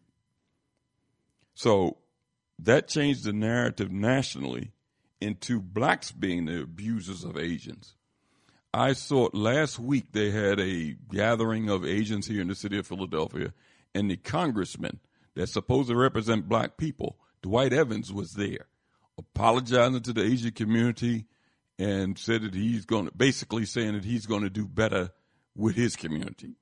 Today, they had another uh, gathering at the City Hall in Center City with Asians there, and they had Asian representatives there, uh, two Asian representatives at, at the City of Philadelphia, and another one that they showed on the television. I guess others was there, but Sharif Street, a state representative here that represents black people, were there again apologizing to the Asian community. So we see here that always anything negative that sprouts up in this country, the media, along with the white public, always twisted so the finger is pointed at the black community. And some of these black operatives that claim to be representatives show addictive behavior as buying into those narratives and apologizing to the white public and other people. Um, your your yeah. comments and questions, and I mean your comments in dealing well, with that. Yeah, um, the it might be a little bit lengthy here, but uh, first of all, these people we don't make any real demands on, on the people that we elect to represent us. Um, that that's the first um, problem. Uh, we become so enamored with personalities, um, and then and we may vote, but then don't follow up. So uh, only a small subset of the people who voted for a particular politician really follow up and try to get some of the goodies uh, from that particular politician. But the community as a whole just put them in there and sort of forget about them uh, and allow them to do whatever they want to do. Also, so, so that's one aspect. Um, because in two, we could make it clear that if you don't stand um, um, strong for what we want you to stand for, then you won't get reelected. But that takes organization, and it also takes us being of the right mindset. Everything goes back to the right mindset. Um, uh, we don't even consider uh, um, uh, uh, this whole uh, how we can manipulate this, this whole political machine, uh, machinery for us as a group. Uh, uh, we may contact the politician's office for something personal. Can you get my son out of jail? Uh, uh, can you take care of this ticket, this this, this traffic ticket? But we're not thinking uh, night and day as generals. Um, uh, uh, with an with an army that we have to you know um, take care of as, as we are are fighting uh, uh, this war. So I mean that would solve it right there. But also, so too, it's the same problem that the Kamalas and and uh, even the, Biden, uh, to tell uh, to tell the truth, has in confronting the truth. Um, these are people who want to maintain their positions. And the folk that they feel are helping them maintain their positions, uh, uh, um, mostly, are folk who um, uh, are better organized than their own black communities, and, and therefore can um, punish them um, better than we can with, uh, with, with our lack of, of organization. So they're going to cater uh, to the people that uh, that can hurt them in some way, um, and particularly get them out of office or whatever. So the, it, their behavior really makes sense in that in that context. For because if they were to really tell the truth, um, uh, um, I can only speak from my own personal experience. Uh, I went to an Ivy League school that decided they did not want black people there because the black students that um, they had admitted previously raised all kind of hell, uh, uh, and it's documented um, in history.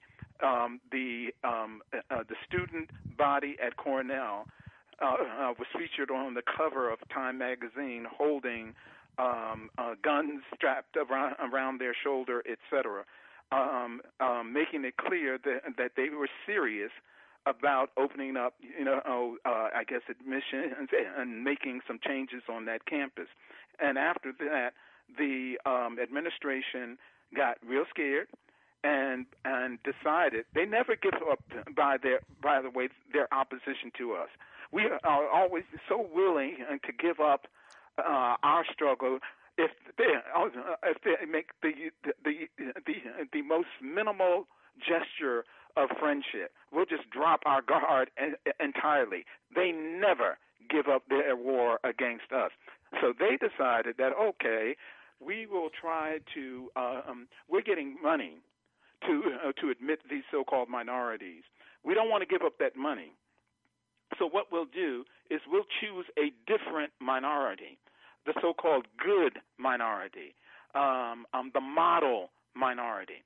And even if, if you listen to the right folk on these uh, pundit shows, some of the Asians will even talk about this. That now supposedly they are fed up with um, um, um, being considered the model uh, minority. But while they were satisfied with that, um, they were more than willing to never support our causes. We were marching all around um, campus. Um, very few Asians would march with us, um, um, and that's a personal experience because they they were too glad to be there, um, too glad, uh, too scared to do anything um, um, to disrupt um, um, um, their, their their their position in that whole academic uh, uh, community. So they were about to sacrifice anything for black people, for the black students there. And I, I said that before a white, uh, as I say in my book on page, let me just turn that real quick. I, I think it's about page 80 or so. Uh, this is another truth that we don't want to accept. Black people have no friends in this world. And people think that that's, um, you know, an exaggeration, but it's not. Uh, Africans can hard on page 80, 83. Africans can hardly find a friend anywhere in this world. The white oppressor's values, including prejudice toward African black skin, have infected ne- nearly everyone, even the so-called lighter-skinned Negroes um, uh, of the Dominican Republic um, who despise their so-called darker, I call it richly pigmented, but so-called darker Haitian neighbors, Korean people, East Indian people, and others forsake their native land and their souls to chase a, so-called better life in the West. Once in the West, the United States in particular, the, these immigrants even the uh, the swarthy ones, in other words, in other words, the, the more richly pigmented, uh, like East Indians, um, quickly learn to hate and exploit black communities. And I go on to give examples of that.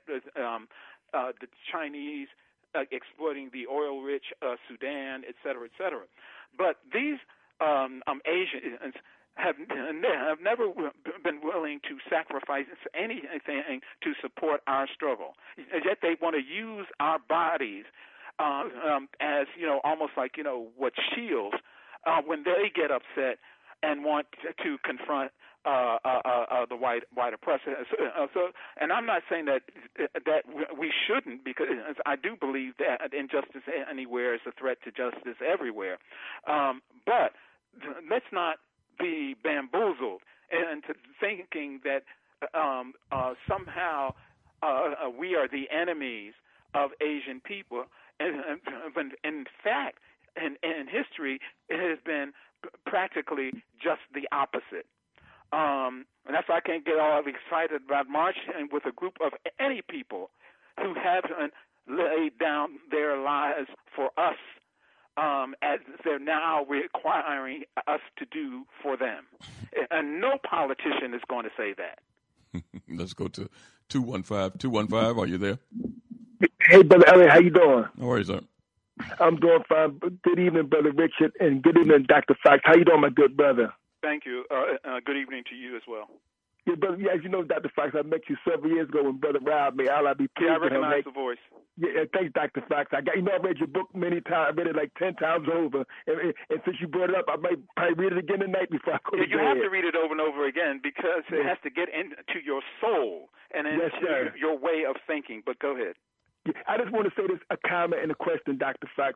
My comment is this: when you talk about how, how some how some of the Asian Indians how they come to America and how they even forsake their own culture. I don't know if you're familiar with Michelle Malkin. She's an Asian uh, commentator on the, on the on the political right. Now she, I think she's a Filipino or Chinese. I can't Yeah, I've remember heard of her.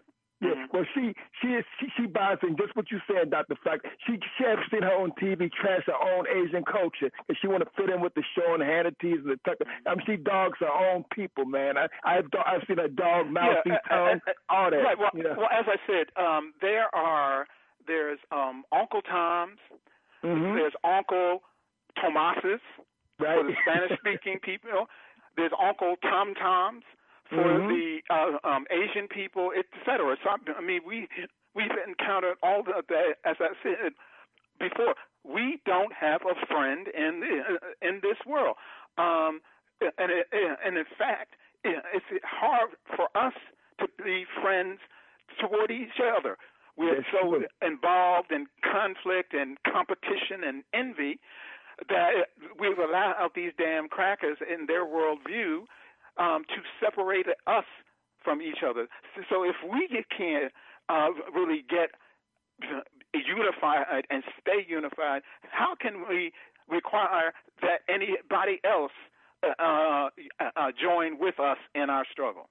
sad, sad but true, Doctor Fox. very and, and sad. My, and my question is this: you know, and it's ironic because Brother Elliot brought up the, the example that how this, what the white boy went down and killed the Asian people down in Georgia. And my question is, is, is, is kind of related to what Brother Elliot was saying. When you look at the situation with Ma- Maya Bryant, the young sister that got killed by the white officer in Columbus, Ohio. And I just want to ask you this question, Dr. Fox. Is this a case of, of being addicted to white? Because it, it's so sad when I listen to the various, you know, media outlets and stuff around the country, even in Philadelphia on, on Black Terrestrial Radio, they heard the number of black men, a few black women, Dr. Fox, a lot of black men saying that they're shooting by this white thug officer shooting our sister four times was justified. And and, and, and I bring this up, Dr. Fox, because because the, the narrative is that with these same uh, uh, black men say it was justified if this was a black police officer. If they came on the scene with white girls fighting with a knife and he gunned down a white girl, because those same black men would have saw that white girl's humanity, but they didn't see their own sister's humanity, so they're going to justify this white cop killing uh, this sister. And like Brother Elliott said a minute ago, the white boy shoot up all those people in Georgia and he gets brought in alive without a scratch on him. You know what I mean? Well, see, That's here again, question. though, here again, uh, we can go around in circles um, describing the behavior. We we all know that there is a way to disarm, um, or they, these policemen. Uh, um, uh, I, I call them the uh, Gestapo Mm-hmm. that they have a, a way of disarming people Mhm. when they want to without killing Yes. them. Even Yes. to sh- shoot once. Uh, I I would say here again, and we're, we're in this um, challenge to tell the truth, the whole truth. Mhm. Um, if you were pinned up against that vehicle uh, uh, with her uh, with a knife getting ready to come down on you, you would want somebody to do something to uh, to prevent you from being stabbed. That's number one. But number two, it does, does that something have to be to kill her? Uh, even a one shot somewhere in the leg um, could have stopped her from injuring that uh, sister that, that she had pinned against the car. Exactly. Uh, uh, something perhaps had to be done. It did not necessarily have to lead to death. But my thing is that I know that these people have no uh, regard for our humanity. We don't need to keep um, saying that over and over and over again. The question is, how does that sister wind up in a situation whereby she's knocked one sister down to the ground and pinned another one against a car and getting ready to stab? we have to ask ourselves in, in terms of just protecting ourselves. How does that happen? What kind of household does she come from? Well, well, um, we, I don't care about uh, uh, you know constantly uh, saying the same thing over again. We know that we're dealing with savage cops. Um, Mm-hmm. But why are we inviting them into our midst? Exactly. Why don't we have our own kind of enforcement uh, group that we can call if if we feel the need to call? Um, uh, that, that would come and perhaps diffuse that situation. Why do we keep inviting them into our midst? Why am I trying to stab my sister in the first damn place? I'm bringing, I'm asking for a cop to come and shoot my ass. And, and, and see, Dr. Fox, you, you raised a good point because that's the, that's the, that was the, I discussed here And on that's what we can work on. I Right. can't work on these crackers doing and what they're doing, but I can work on, on making Right. sure that I raise a child that would never want to stab another black person. and, and, and see, Dr. Fox, again, you actually make a, good- make a good point because this is what I was discussing on terrestrial radio. I said you had men sitting there in the area. They should have been able to handle that situation without the police even having to be called. I mean, I'm saying, and now they showed the Yeah, one where were the men? Where were the the other adult women? Uh, um, uh, uh, were they standing around? Uh, well, peeping through a window? Uh, why didn't they come out and just grab her hand? Exactly. Um, um, You're right. What's going on there?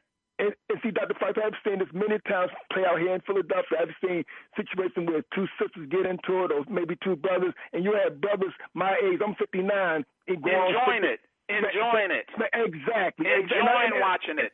And I'll be saying, well, brother, won't y'all stop this? Before somebody get hurt, they sit there with their cell phones taking pictures like it's a game. This ain't no damn game. Stop this stuff before the police even have to be called. That situation, like you said, Dr. Fight should have been diffused before But any police had to again, be that, called. that's a part of, uh, of what we have to work on. I That's agree. a mindset. Uh, I we enjoy seeing each other, uh, um, uh, us cannibalizing each other. Yes, Uh, doing yes. the bidding of our white oppressors. That's why this is not going to stop until uh, we take all of the time that we're not currently spending complaining about people uh, that, that that we already know are savages and beasts. Take all that time and all that energy and focus it on how, how to raise revolutionists who would never be caught dead trying to stab each other.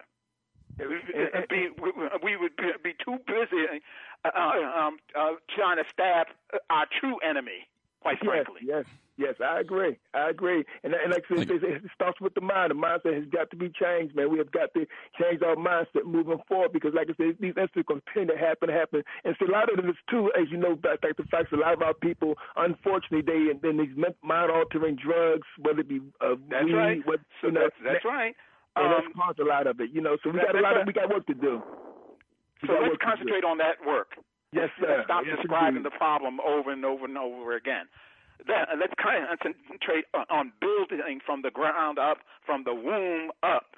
If we're go- are going to continue to have children, uh, building from the womb up, revolutionists. And if we, if we stop having kids then and building ourselves up to the point we uh, by we have detoxified from this uh, um, um, destructive uh, white worldview and w- white value system.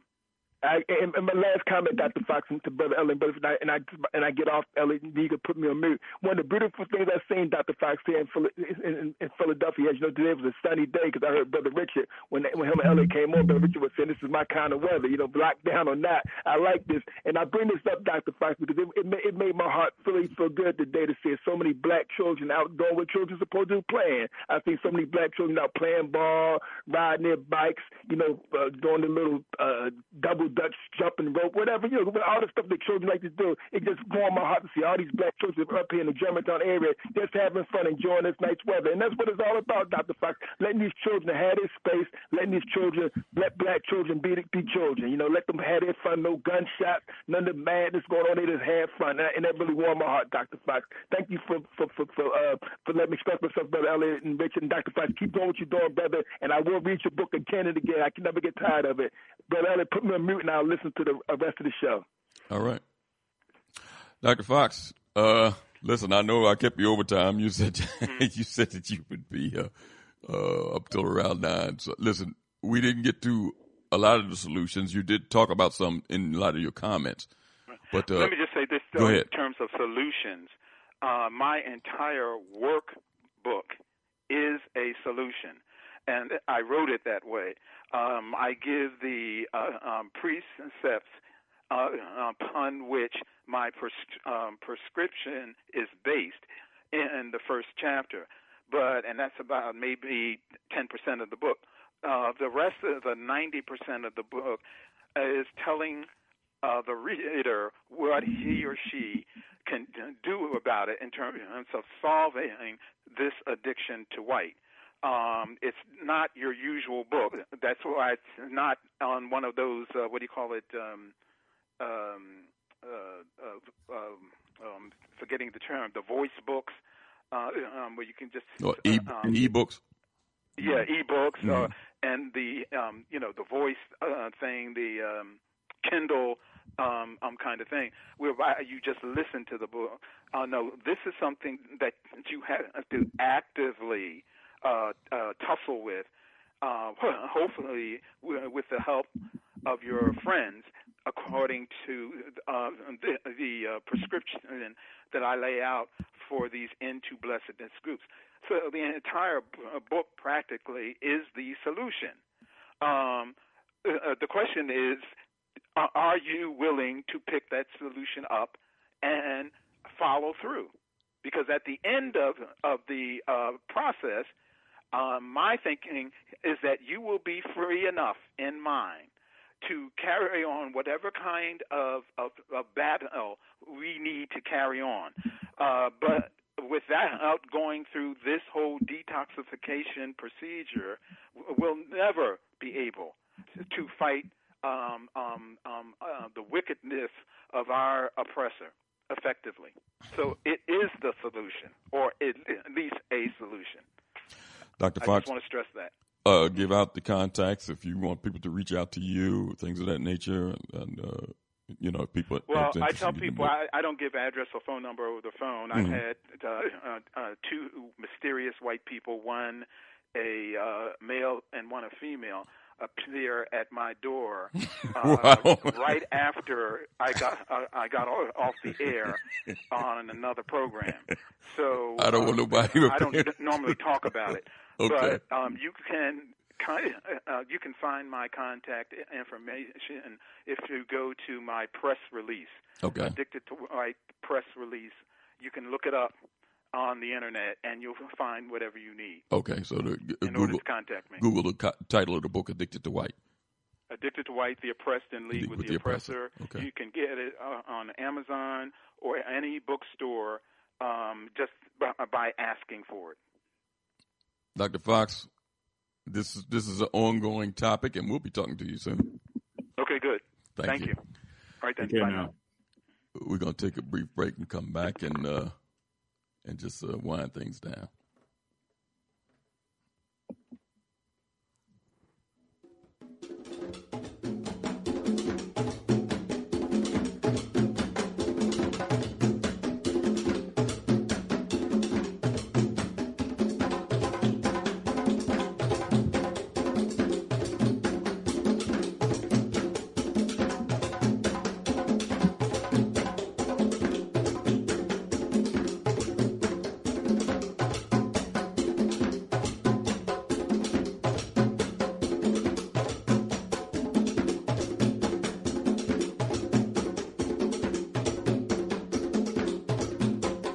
You are listening to Time for an Awakening. Time for an Awakening with host Brother Elliot and Brother Richard on Time for an Awakening Media, part of the Black Talk Radio Network. For podcasting or live program scheduling, hit them up at timeforanawakening at gmail.com.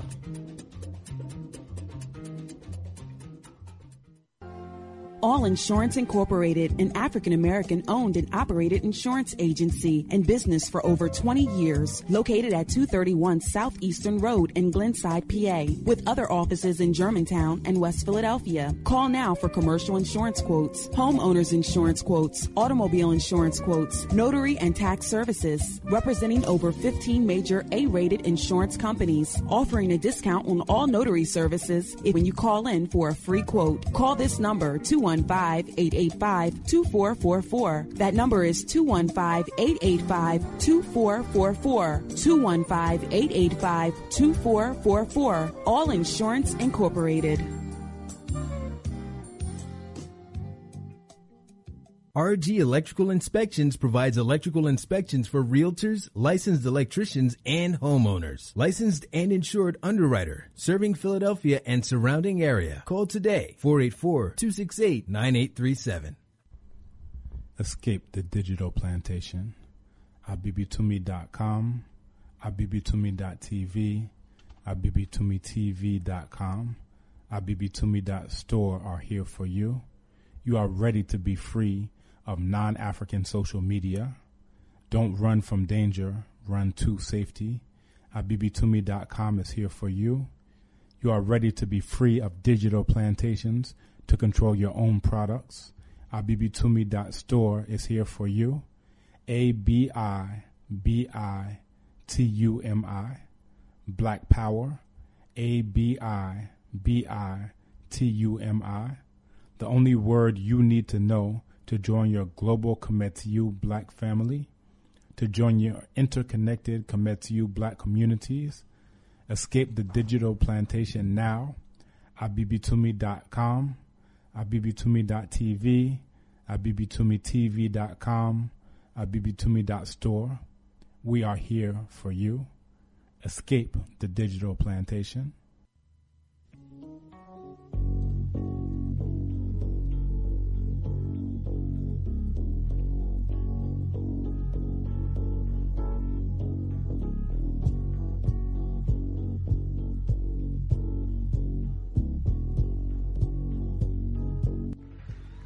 That this problem needs to be solved and we can't keep relegating it to generation after generation because a few of us got a little money, a few of us got positions, a few of us have wealth while the masses of our people are going steadily down. No one man can rise above the condition of his people. See, brother said responsibility. Is it is it that we should let them take responsibility to do for us or should we pool the knowledge that's at the table, the power that's in our community, the wealth that's in our community to change the harsh reality of black life in America? We have to do the job of fulfilling the black agenda. Thank you.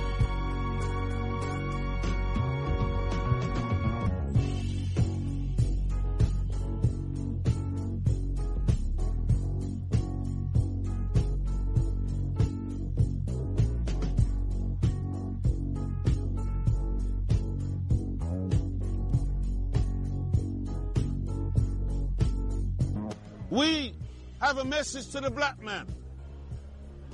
Because the black man today is a man who has been made now almost into a laughing stock. Nobody takes the black man serious. We're just used to be somebody's tool. We are the sportsmen. We're the singers and the dancers. And we're also labeled as the pimps and the criminals and the drug dealers and the killers and the vagabonds of society. We're the bogeymen of British society and other Western systems. And we want to dispel that lie and destroy those myths and put the black man back on the map where we belong. Who is the black man? The black man is the original man. If it wasn't for the black man, no other men could be on this planet. We are the fathers of humanity. We gave birth to all of you.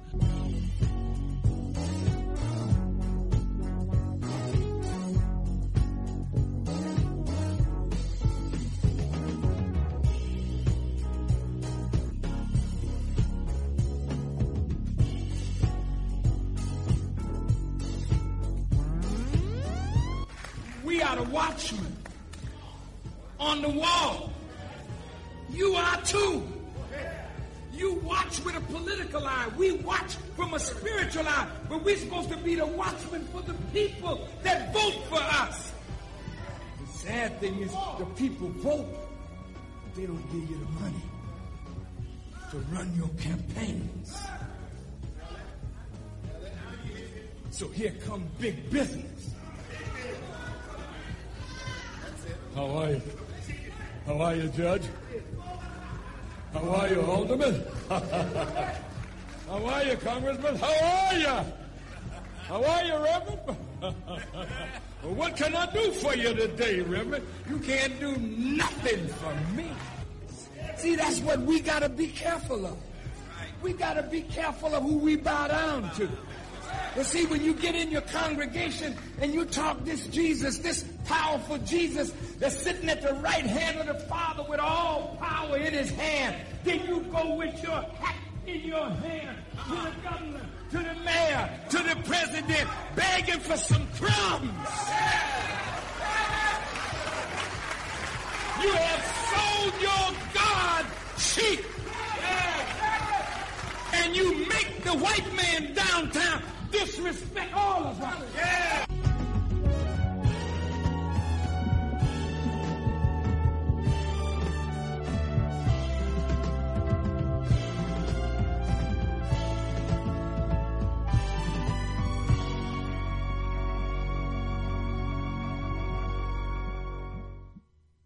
Time for an Awakening is a proud part of the Black Talk Radio Network, the number one independent black digital and podcasting platform.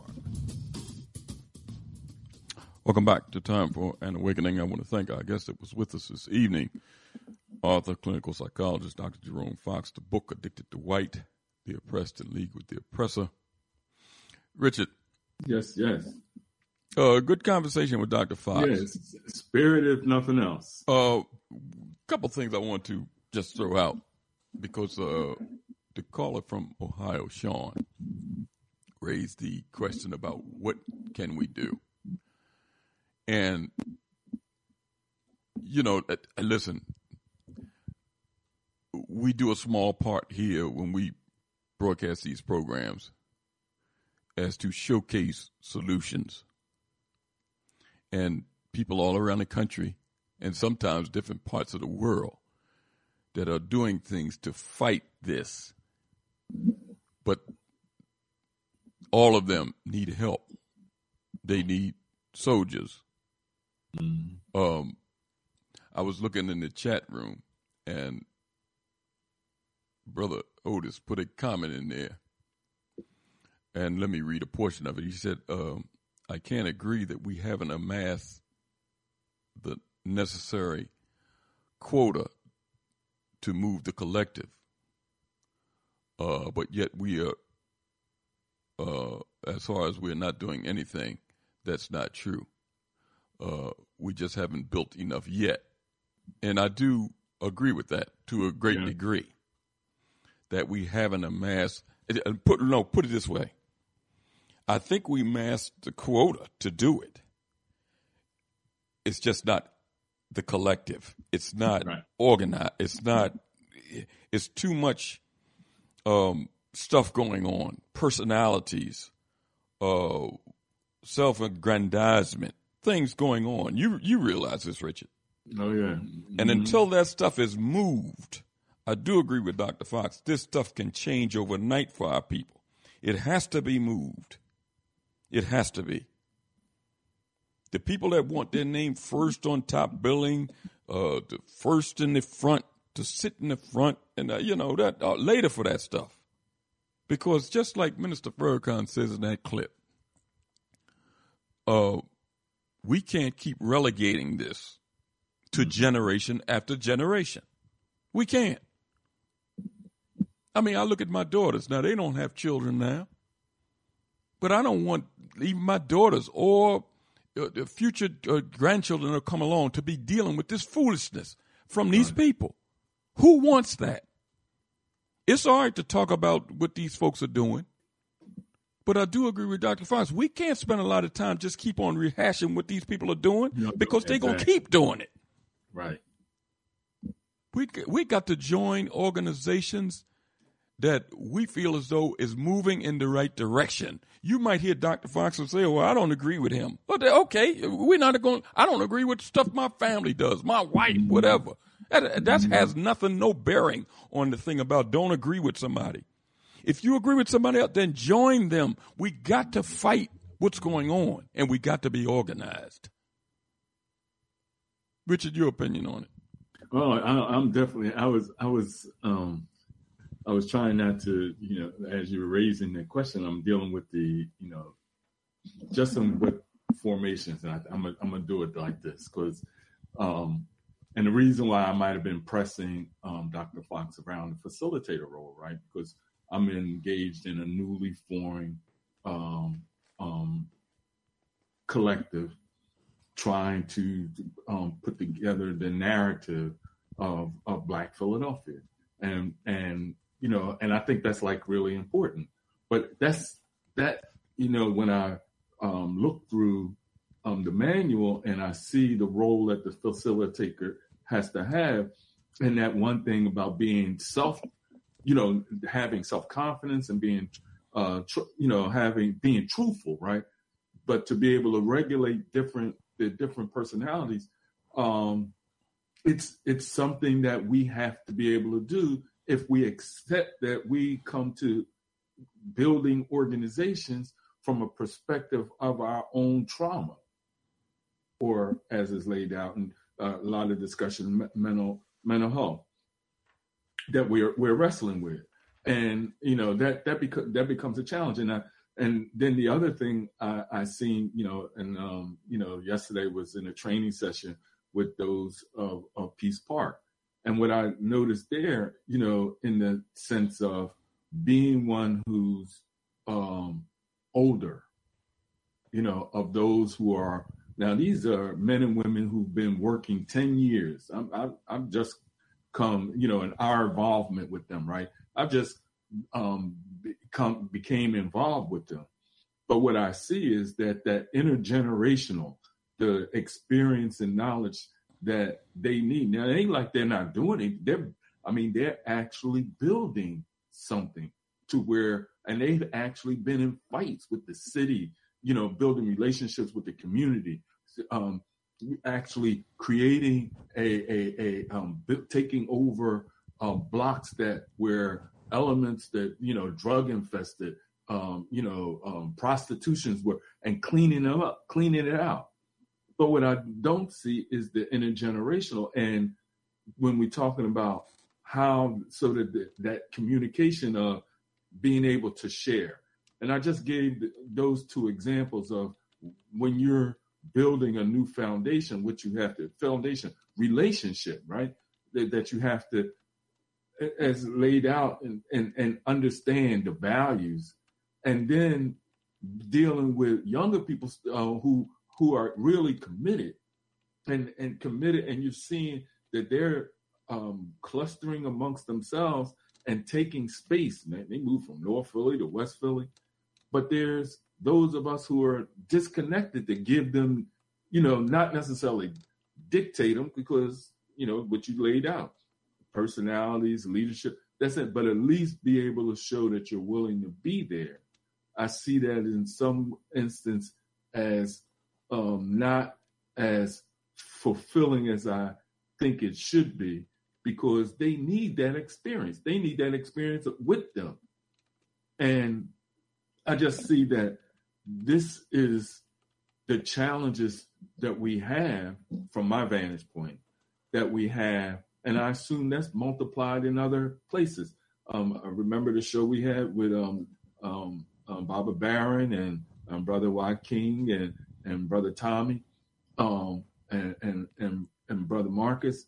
I mean, they exchanged ideals, and and now I can be able to say, based off of our interaction, that that is supporting that organizational development or um, that you're talking about, and what um, you know, Brother Otis is is mentioning, and definitely um, showing signs of what Dr. Fox is saying we need to do. And I just so it is that things are going on, but there there's we there's connections that that kind of conversation has to go on, not about what these people are doing, not doing, but that conversation of what is it that we need in order to do what we're doing, as uh, Baba Wade say, mo better.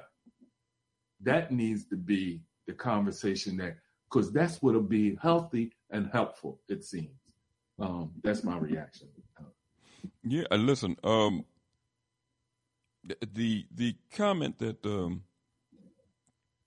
that uh, uh, Joe, uh, mm. brother Joe, made in reference to um, the people standing around, right, right, and uh, Wes out of Georgia always makes that comment. See, now we we had groups on here that have talked about policing their own communities. I remember the Black Coffee Party when they came on down Louisiana. They was talking about that uh, mm-hmm. with a with a uh, force similar to the Deacons of Defense. Mm-hmm. Uh, Brother Stanley Crawford uh, here in Philadelphia with boots on the ground. It, it's it's it's folks, and that's just the, two of the ones that have been on this program. I'm quite sure it's others around the country that have developed ways to police their own communities. And to do it more effectively, they need more volunteers or the people right. to help. Either maybe to teach self defense classes, to even teach how to use weapons properly. It's, it's different things that can be done where we can devise a force to patrol and police our own communities where we don't have to call these people in so it'll be problems. Something like that uh, with two young ladies, 16 year olds fighting should have been mm-hmm. dealt with by adults. Right. And it, it's got, it's a uh, um, distracting. I hear some, uh, maybe that's. I was cleaning my glasses. Yeah. Okay. Um, it's ways that these things can be dealt with. You know, some of our people just sitting around and, and they're talking about a George Floyd bill and uh, HR one. Uh, caller from New York, Jay, mentioned that the other day. I mean, it's good to to try to push for some of that stuff to satisfy certain people, but when you realize the, the wiles of this man and what he does, that type of stuff is not going to fly because he's not interested in that. That's why I read this that article Friday, and I'll read it again for any listeners that didn't hear it, because the caller raised the uh, pushing of the George Floyd bill in HR one, which is a uh, thing against uh, voting, any uh, voting uh, to make it simpler to vote. Mm-hmm. Um, and I, will read this again because it came from a published report. It says, of as of March 24th, legislators from around the country have introduced 361 bills with restrictive positions, provisions, excuse me, in 47 states. That's 108 more than the 253 restrictive bills tallied as of February 19, 2020, a 43% increase in just little over a month fueled by the lie of widespread voter fraud and uh, discriminatory in design, these bills have the potential to dramatically reduce voting access to black voters. Now, it mentioned here, Richard, and I'll say it again, that these legislators have introduced 361 bills in 47 states. And we already know, just dealing with this man's political system, that 47 states is not all Republican states or so-called mm-hmm. red states. And it's only 48 continental states is, is two that's outside this continental boundaries. So you got 47 of the 50 states that have already introduced bills to restrict voting and target it towards black people. So what is that saying? Because black folks think that the Democrats is our friends and the Republicans is our sworn enemies. Mm. Instead of looking at the system, whether it's a Democrat or Republican, this system is a sworn enemy of black people. And a lot of these people that, that occupy these political offices work with one another. They're friends with one another. And, and wait a minute, I better I better uh, put a asterisk on that, Richard, mm. because the whites that are in these political offices, that are Democrat and Republican, when they argue in, in these so-called halls of the Senate and halls of Congress, and they come outside, a good a lot of them are friends with one another. Mm-hmm. Their wives are friends. They they go have dinner. They socialize. They do. Now the black ones don't. They take this crap, this man's system, more seriously than he he does. He just want to preserve white hegemony and white superiority at all costs. But these blacks, they look at the so called Republicans as their sworn enemies. And to guys like Tim Scott, you think that they go out to dinner with Kamala Harris? Hmm. No, I'm I'm asking you, Richard. Oh yeah. Do you think so? I, I don't I don't know about going out to dinner, but I know they communicate cordially. They do um, informal informally, yes. I didn't know that because black folks look at these people as their sworn enemies. Mm. Just like Dr. Fox said, call them all kind of names. I don't think they socialize with one another outside of those those, those so-called hallowed halls at all. Mm. And some of their political operatives, the Paris Dennards and and, and uh, the Candace Owens, I don't think they socialize with so-called well, black it's Democrats. It's different, it's different, classes of them. I mean, and, and I'm I'm speculating because you know one thing you see and they, they have these route or it's a when they they have these um, dinners or the press uh, banquets. Um, they're all. Oh, they're I'm not all, talking about no, something like that. So mm-hmm. they might all have to be represented, but I'm talking mm-hmm. about socializing. Listen, uh, this personal, president. Personal, yeah, exactly. This president we had did a eulogy to Strom Thurmond, didn't he? Mm-hmm. He was his friend and mentor, wasn't he? Mm-hmm. Oh, so that that's not that's that's above and beyond any type of uh, a political dinner where everybody has to be there. That's a social interaction that they had. A lot of this stuff goes on between whites on so called quote unquote other sides of the aisle. They don't look at themselves as sworn enemies. They just want to protect what they have. Protect white hegemony, protect this racist government, then protect it. If it has to be changed, if it has to be tweaked to look like it's fair, then they're willing to do it to a certain extent. Right. Just as long as they're on top, just as long as they can dictate the narrative. They ain't going to be involved in anything where they're not dictating the narrative. That's a fact. Let me, I'm going to go to uh, Newport News because on Friday I didn't get a chance to get his comments, and he might want to make them tonight. Let's go to Newport News. Are you there? Oh, Matt, I I was really just listening, bro. I, yeah, because I I knew I missed your your comments on Friday, and I didn't realize it until yeah, after we got off the air and Richard I, had mentioned it. I I got a chance to uh, battle last night though with J, with Jay on on Janice's program. I'm not gonna be happy. Y'all battling now? Oh my goodness! I just I just put it this way. I understand and love that brother, but I'm not too much for when your critique ends up talking about the um, dysfunctional Negro. Our mm. people are under under assault. Yeah, yes. That's why I say when I see them out here battling in different factions, and I say, you know, in the end, like the conversation that was going on tonight, basically, I heard Brother Tim saying the same thing a different way than the other guy did. But I think they miss it because the other guy is saying, okay, uh, uh, Dr. Fox, we know these things and we all know how to describe what the problem is. But when it comes to getting together, I call it the drum major thing. And I, I, I talk about this all the time. And I tell people I studied King in high school and I argued with experts at the time when they talk about his drum major speech. I think people miss it. King is not saying everybody should be a drum major. I mm-hmm. get the message from him that everybody can't be the drum major. The people that come into a group talking about they want to do work, the microphone, everybody can't be on the microphone. It's not a choir. So you got to be able to play the cymbal. Somebody got to play the clarinet. Somebody got to play the horn. But as I've done work over the last 30 years, I'm talking online and in person. People will leave if they can't be the one with the spotlight and the microphone. Mm. They don't understand collaboration, and part of it comes back to the same mess that Tim Scott put out.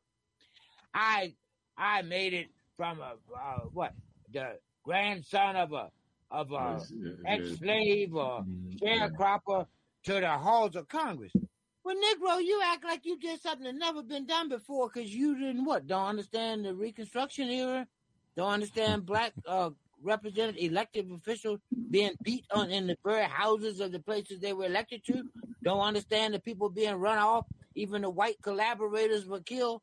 So you come up here and tell a whole new crop of people on national television that yes, Obama was right.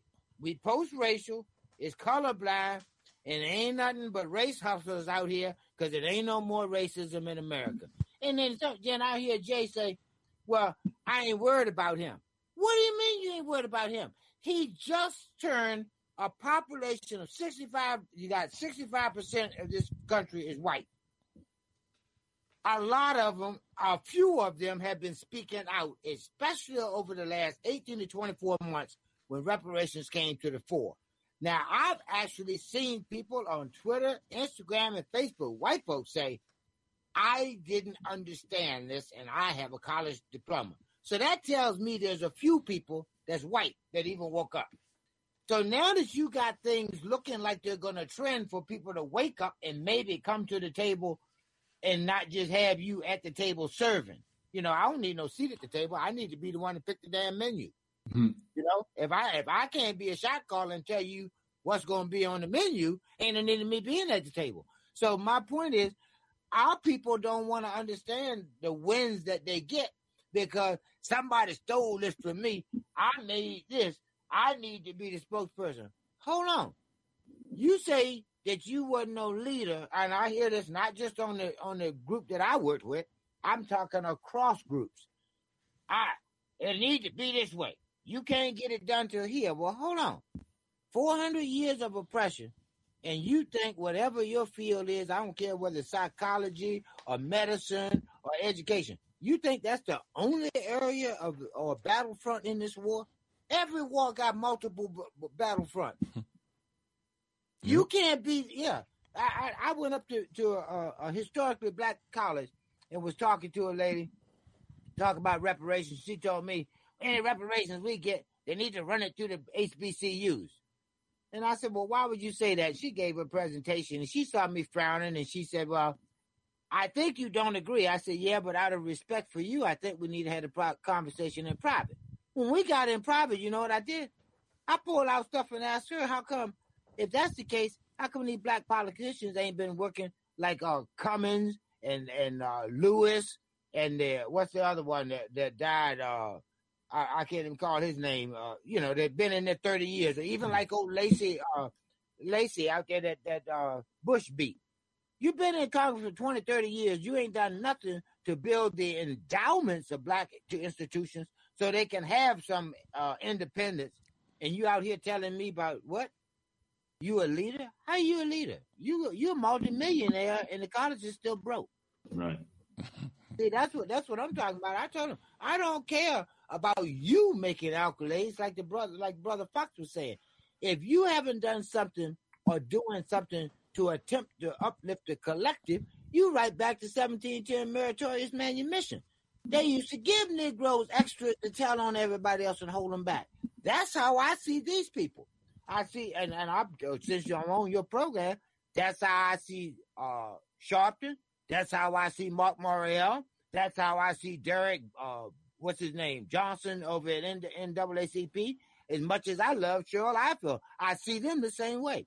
You can't keep telling me that you improving and you doing like Patrisse Cullors and you got multiple dwellings all over the country and uh, hidden fees coming to you and you out here telling me but you working for the people and ain't nothing improved in the people's lives. I'm gonna stop there, brother. I appreciate your time.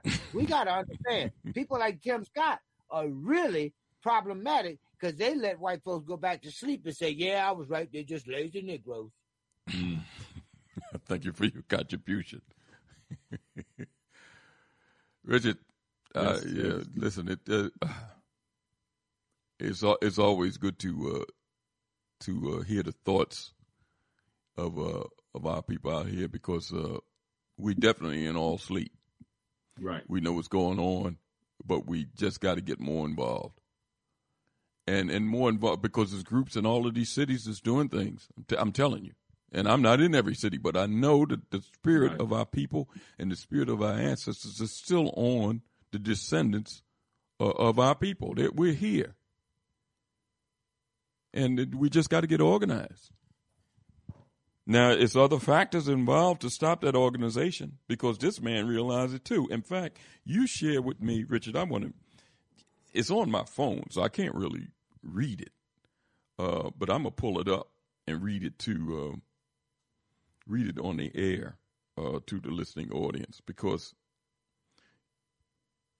I always like to, like to use the program and all to share information that some of our people might not be aware of. Um, and I'm trying to get it while we're talking. And uh, it's coming up now. And it talks about the amount of the, the title of the article is CIA Democrats in the 2020 election.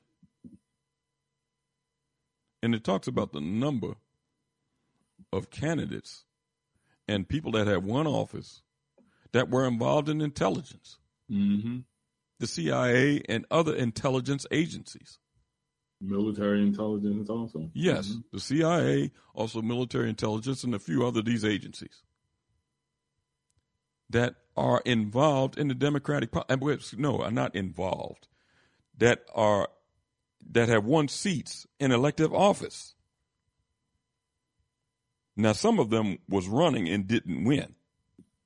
That's not saying that they're not influencers in the Democratic Party just because they didn't win. Mm-hmm. We know how this system runs. But some of those people mentioned in this article, several of them won office, Richard.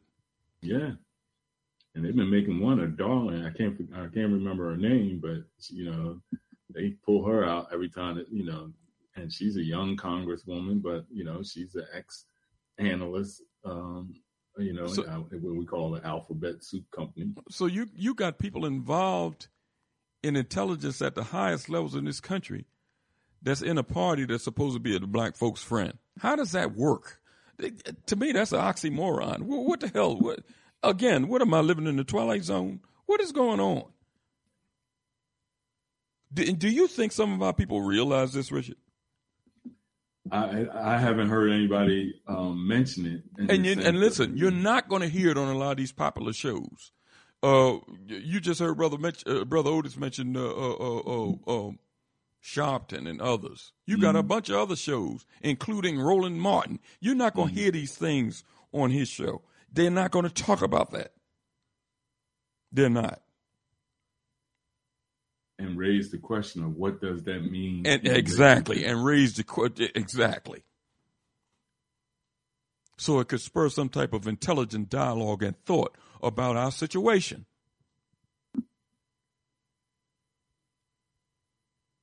And at the same time, tell us that the uh, the far right or or the uh, what is what do they call them the um, the the the ones that some of them that um, stormed the, the Congress Hall, a white a white identity extremists that they're you know that they're at a, the, one of the most critical periods at this moment, which means that they have people in there. Oh, certainly, certainly. We listen. We almost halfway through the year. That junk happened in early January, right in the beginning of January. Right. We almost halfway through the year, and uh, you know, beside a couple of people that have been brought up on charges of uh, illegally entering uh, the White House and uh, and, and uh, throwing stuff around, some old misdemeanor charges. Ain't no th- listen. They're not going to prosecute their people. They're not. Believe me, if you had a ran in there, and I ain't talking about hitting no uh, officer upside no head with no fire extinguisher and causing his death, or spraying spraying bear spray in guys' faces that caused their death. I ain't even talking about that. If you would have ran up in that place, you would they would have had you on trial. You had been convicted, and you would already be in jail serving hard time. If you wasn't shot down in the hall. Right. That's I mean, if you were that lucky, because the guy just had a knife, and and and, and they shot him. He just had a knife. And, And you notice that at the gate. that story went out of the news almost as fast as it, it was in the news. Usually, they like to drag a black person through the mud, especially if they did something that they feel as though is a stain. That they, you know, they'll run their name out there, uh, interrogate their family, go into their background, say he was a drug dealer, he sold drugs, he was this and that, put his police blotter up there. But you notice that you didn't hear any more about this individual beside his name. You didn't hear any more. Mm-hmm. And I think he was in the service at one time, wasn't he, Richard? I I, I, don't, I don't know the details of it, but yeah, now, now come, comes, yeah, I think so. Yeah, yeah, I think he was in the service. So they do know about him. They know who he is. They know they know about it. But for some reason, it never reached the media. His background to drag him through the mud and talk about uh, this, that, and the other. And that was one of the, the what I'm wanting to develop, even looking at uh, doc, you know the uh, Dr. Fox manual, um, because one of the sections is about trustworthy recorders and, and interpreters of history, as far as one of those white values. And then I'm asking myself when we talk about the black media, are they really mimicking or or black pundits? And you gave when you opened the, the example of the sister was asked the question. Well, are they to be trustworthy re, re, recorders when they're actually saying that there is? I mean, this this is not a this is not a politician or or just a this is a a a journalist, if I understand, and their their job is to communicate supposedly at least facts. I ain't gonna say truth. I'll say facts.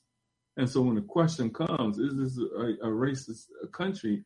And you get a whole lot of side talk. Are they trustworthy recorders? Yeah, well, um, I, think intelligent members of our community can answer that question themselves, and and, and know also that black media as a whole do a disservice and are doing a disservice to people that they're supposed to be serving. Now notice notice I said people that's supposed to be serving. Mm-hmm. Because they're supposed to give stories to black people from a black perspective, African centered perspective, African American perspective, whatever perspective. They're mm-hmm. supposed to be giving these stories from that perspective and spur thought to get our people to some type of action. But generally, they don't go far enough. Certain issues hit the news and they have to talk about it. But they don't go far enough into these issues. Because if you start pointing a finger at white folks or this system as a whole, which white people generationally have upheld, then they don't want to do that. Because they figure they're talking about their friends, or talking about their lovers, some of them talking about their wives or husbands. Mm-hmm. They're tied in with these people. They're tied in. You can't make any headway or, or really discover or, or put the news out there if you're going to be protecting somebody. You got to put the fact. You got to sure. put the facts out there, Richard. Yeah. it, it just you know when you said that because one thing that and, and I don't know have time to go down, but the I was just um, looking at a um, you know Yahoo News and um, uh, U government poll, did a poll about the um, people getting vaccinated, um, which came out a couple, a couple days ago, and this and and, and and and I'm focusing on what we're hearing, you know, and when it says that the um, and I'll just use this paragraph, the lower you are, and, and now they're polling and saying basically that um, they, they, probably hit a plateau as far as the amount of people are t- taking the vaccine. Now you remember, you know, how they were like coming all out on black folks to get this vaccine. Mm-hmm. So it says the lower you are in the income ladder, the less likely you are to be vaccinated. With the numbers of vaccinated 74% or eager 5% uh, Americans making 100,000 or more per year, far exceeding the same number, 49% uh, and 7% among those making less than 50,000.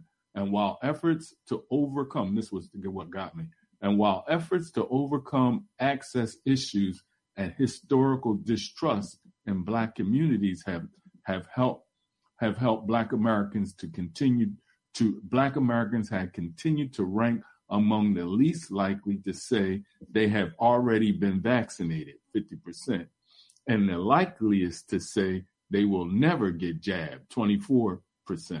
And this is what, what got me. The CDC decision to uh, decision last month um, to pause the Johnson and Johnson vaccine while officials investigated a handful of extremely rare blood blood clotting incidents and then resume it is is used it's used after the risk was confirmed to be vanishing small van, vanishingly small and limited to uh, women ages 18 or 48 has not improved the situation although most americans 67% say pausing was the right decision just 47% say um, unpausing was wise, and the public is is divided over whether Johnson and Johnson vaccine itself is safe.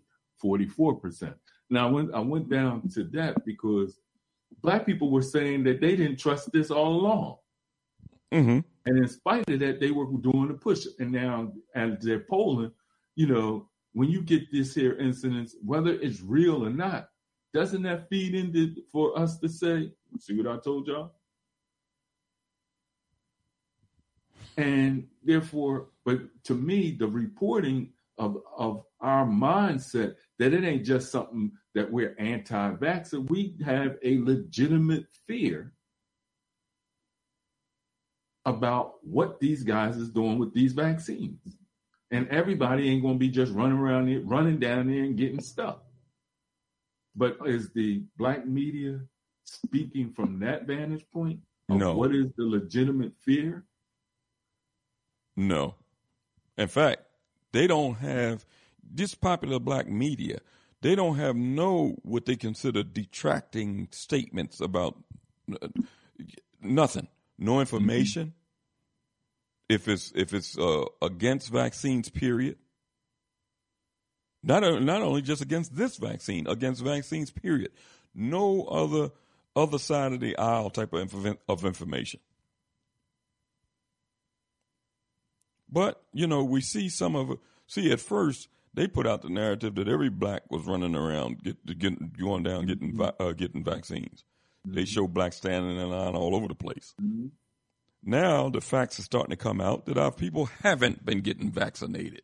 Mm-hmm. They had a big push the other day at a church here in uh, Montgomery, uh, no, Delaware County, a large church, and they had a couple hundred thousand vials. They said 20 people showed up at the church.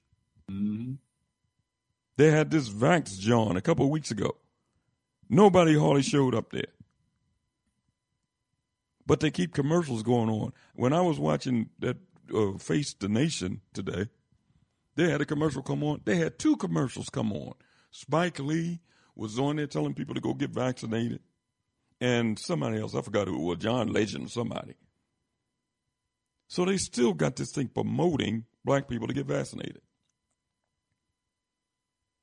And, Some and are. not, and not giving black people the, those. I mean, it may be it's various ranges, but that we need to see those various ranges in relationship to why we are skeptical. We skeptical about the police. Ain't nobody want to believe it, but they gonna tell us once they seen one person, you know, get you know on. It's, it's a shock around the world. So what? When we said it don't mean anything, there's no ration, and it's the same thing about this that that, that statement uh, about you know there's America is not racist. You can, I I don't know how how many black people you're gonna poll you would put in poll to get in a high number where they would say this is not a racist country. Let's uh, let's take one more before we get ready to get out of here, Richard. Let's go to two six seven two six seven.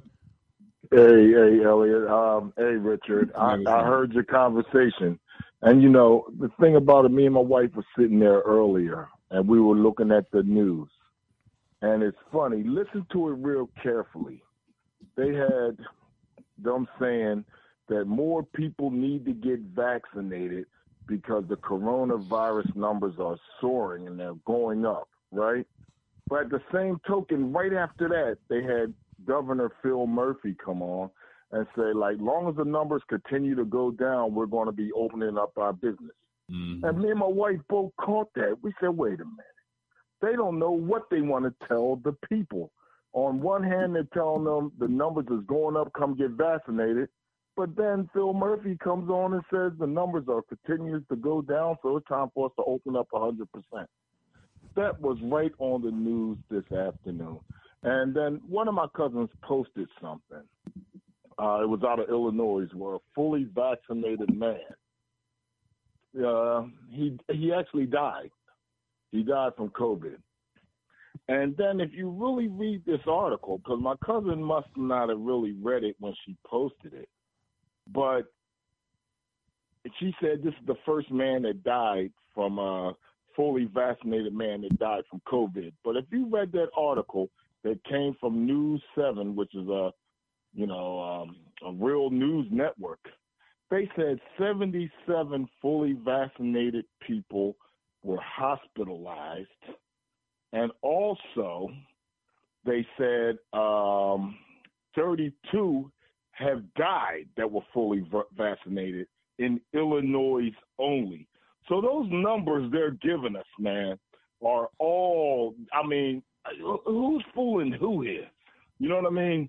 So I just wanted to like let y'all know that, man, because this is uh this is there's a sight game going on.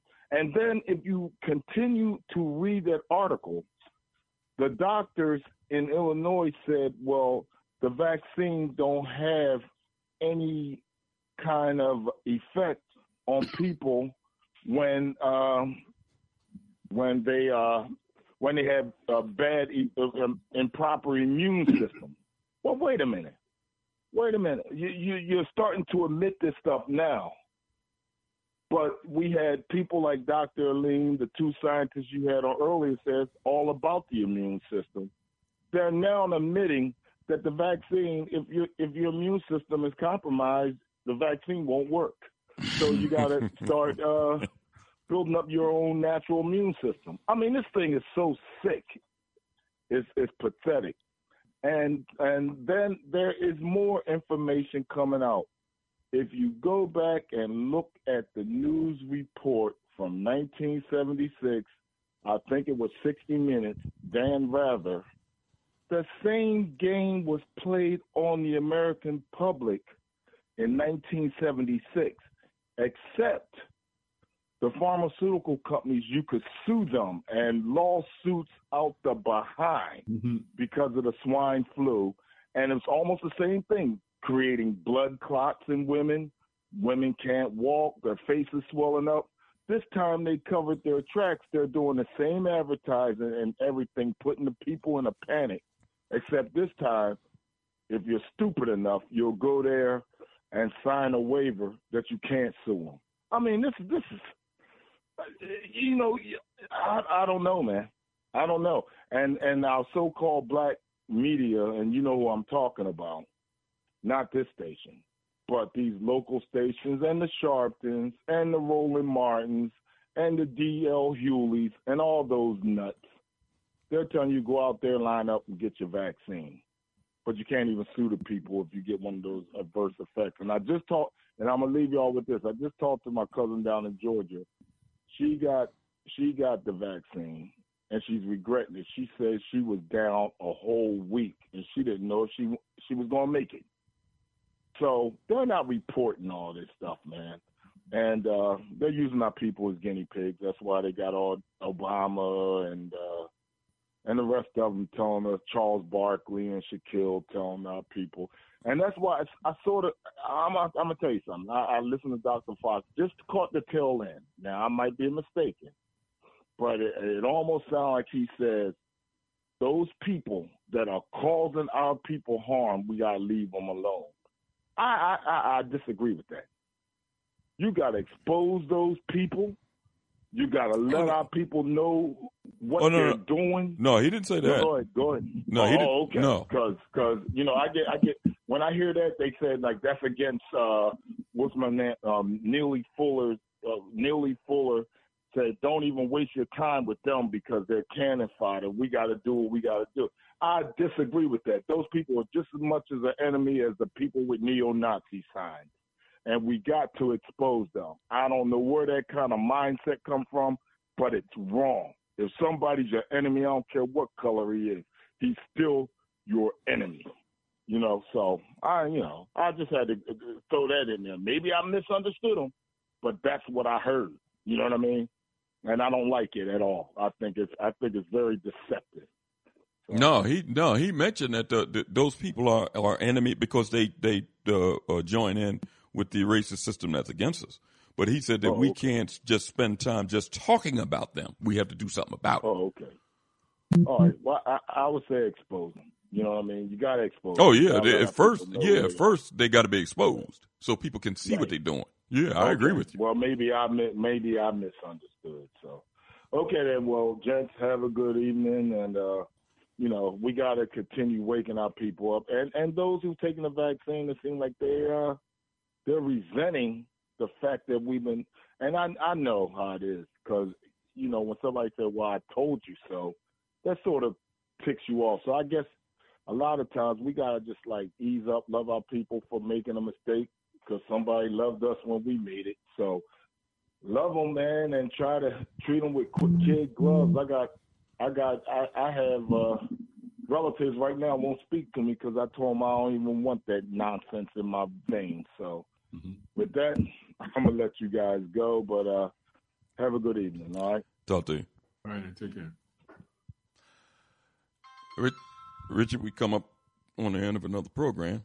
Um, before we leave, uh, before we leave tonight, I'm going to uh, give the lineup one time for an Awakening Media.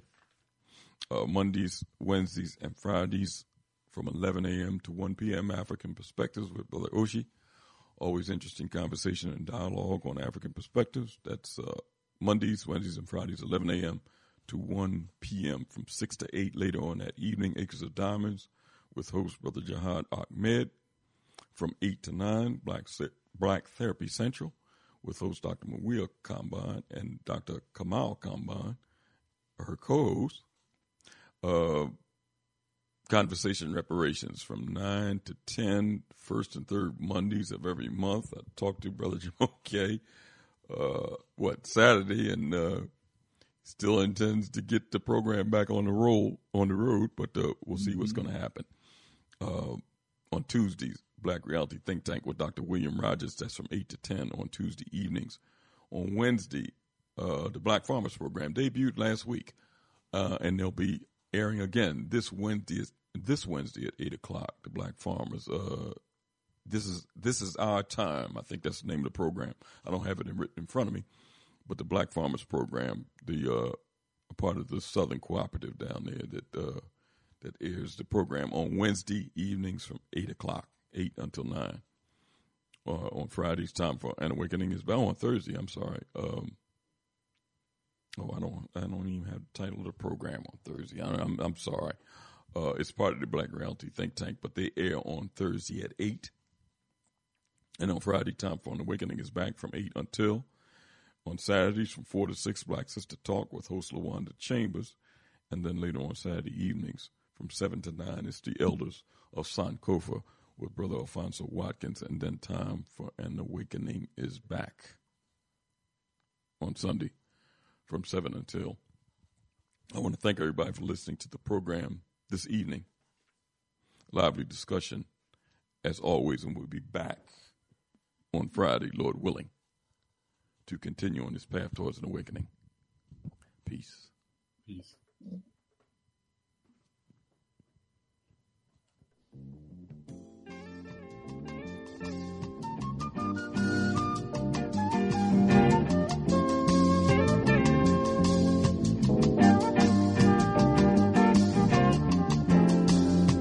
You're driving through the country on a lazy afternoon,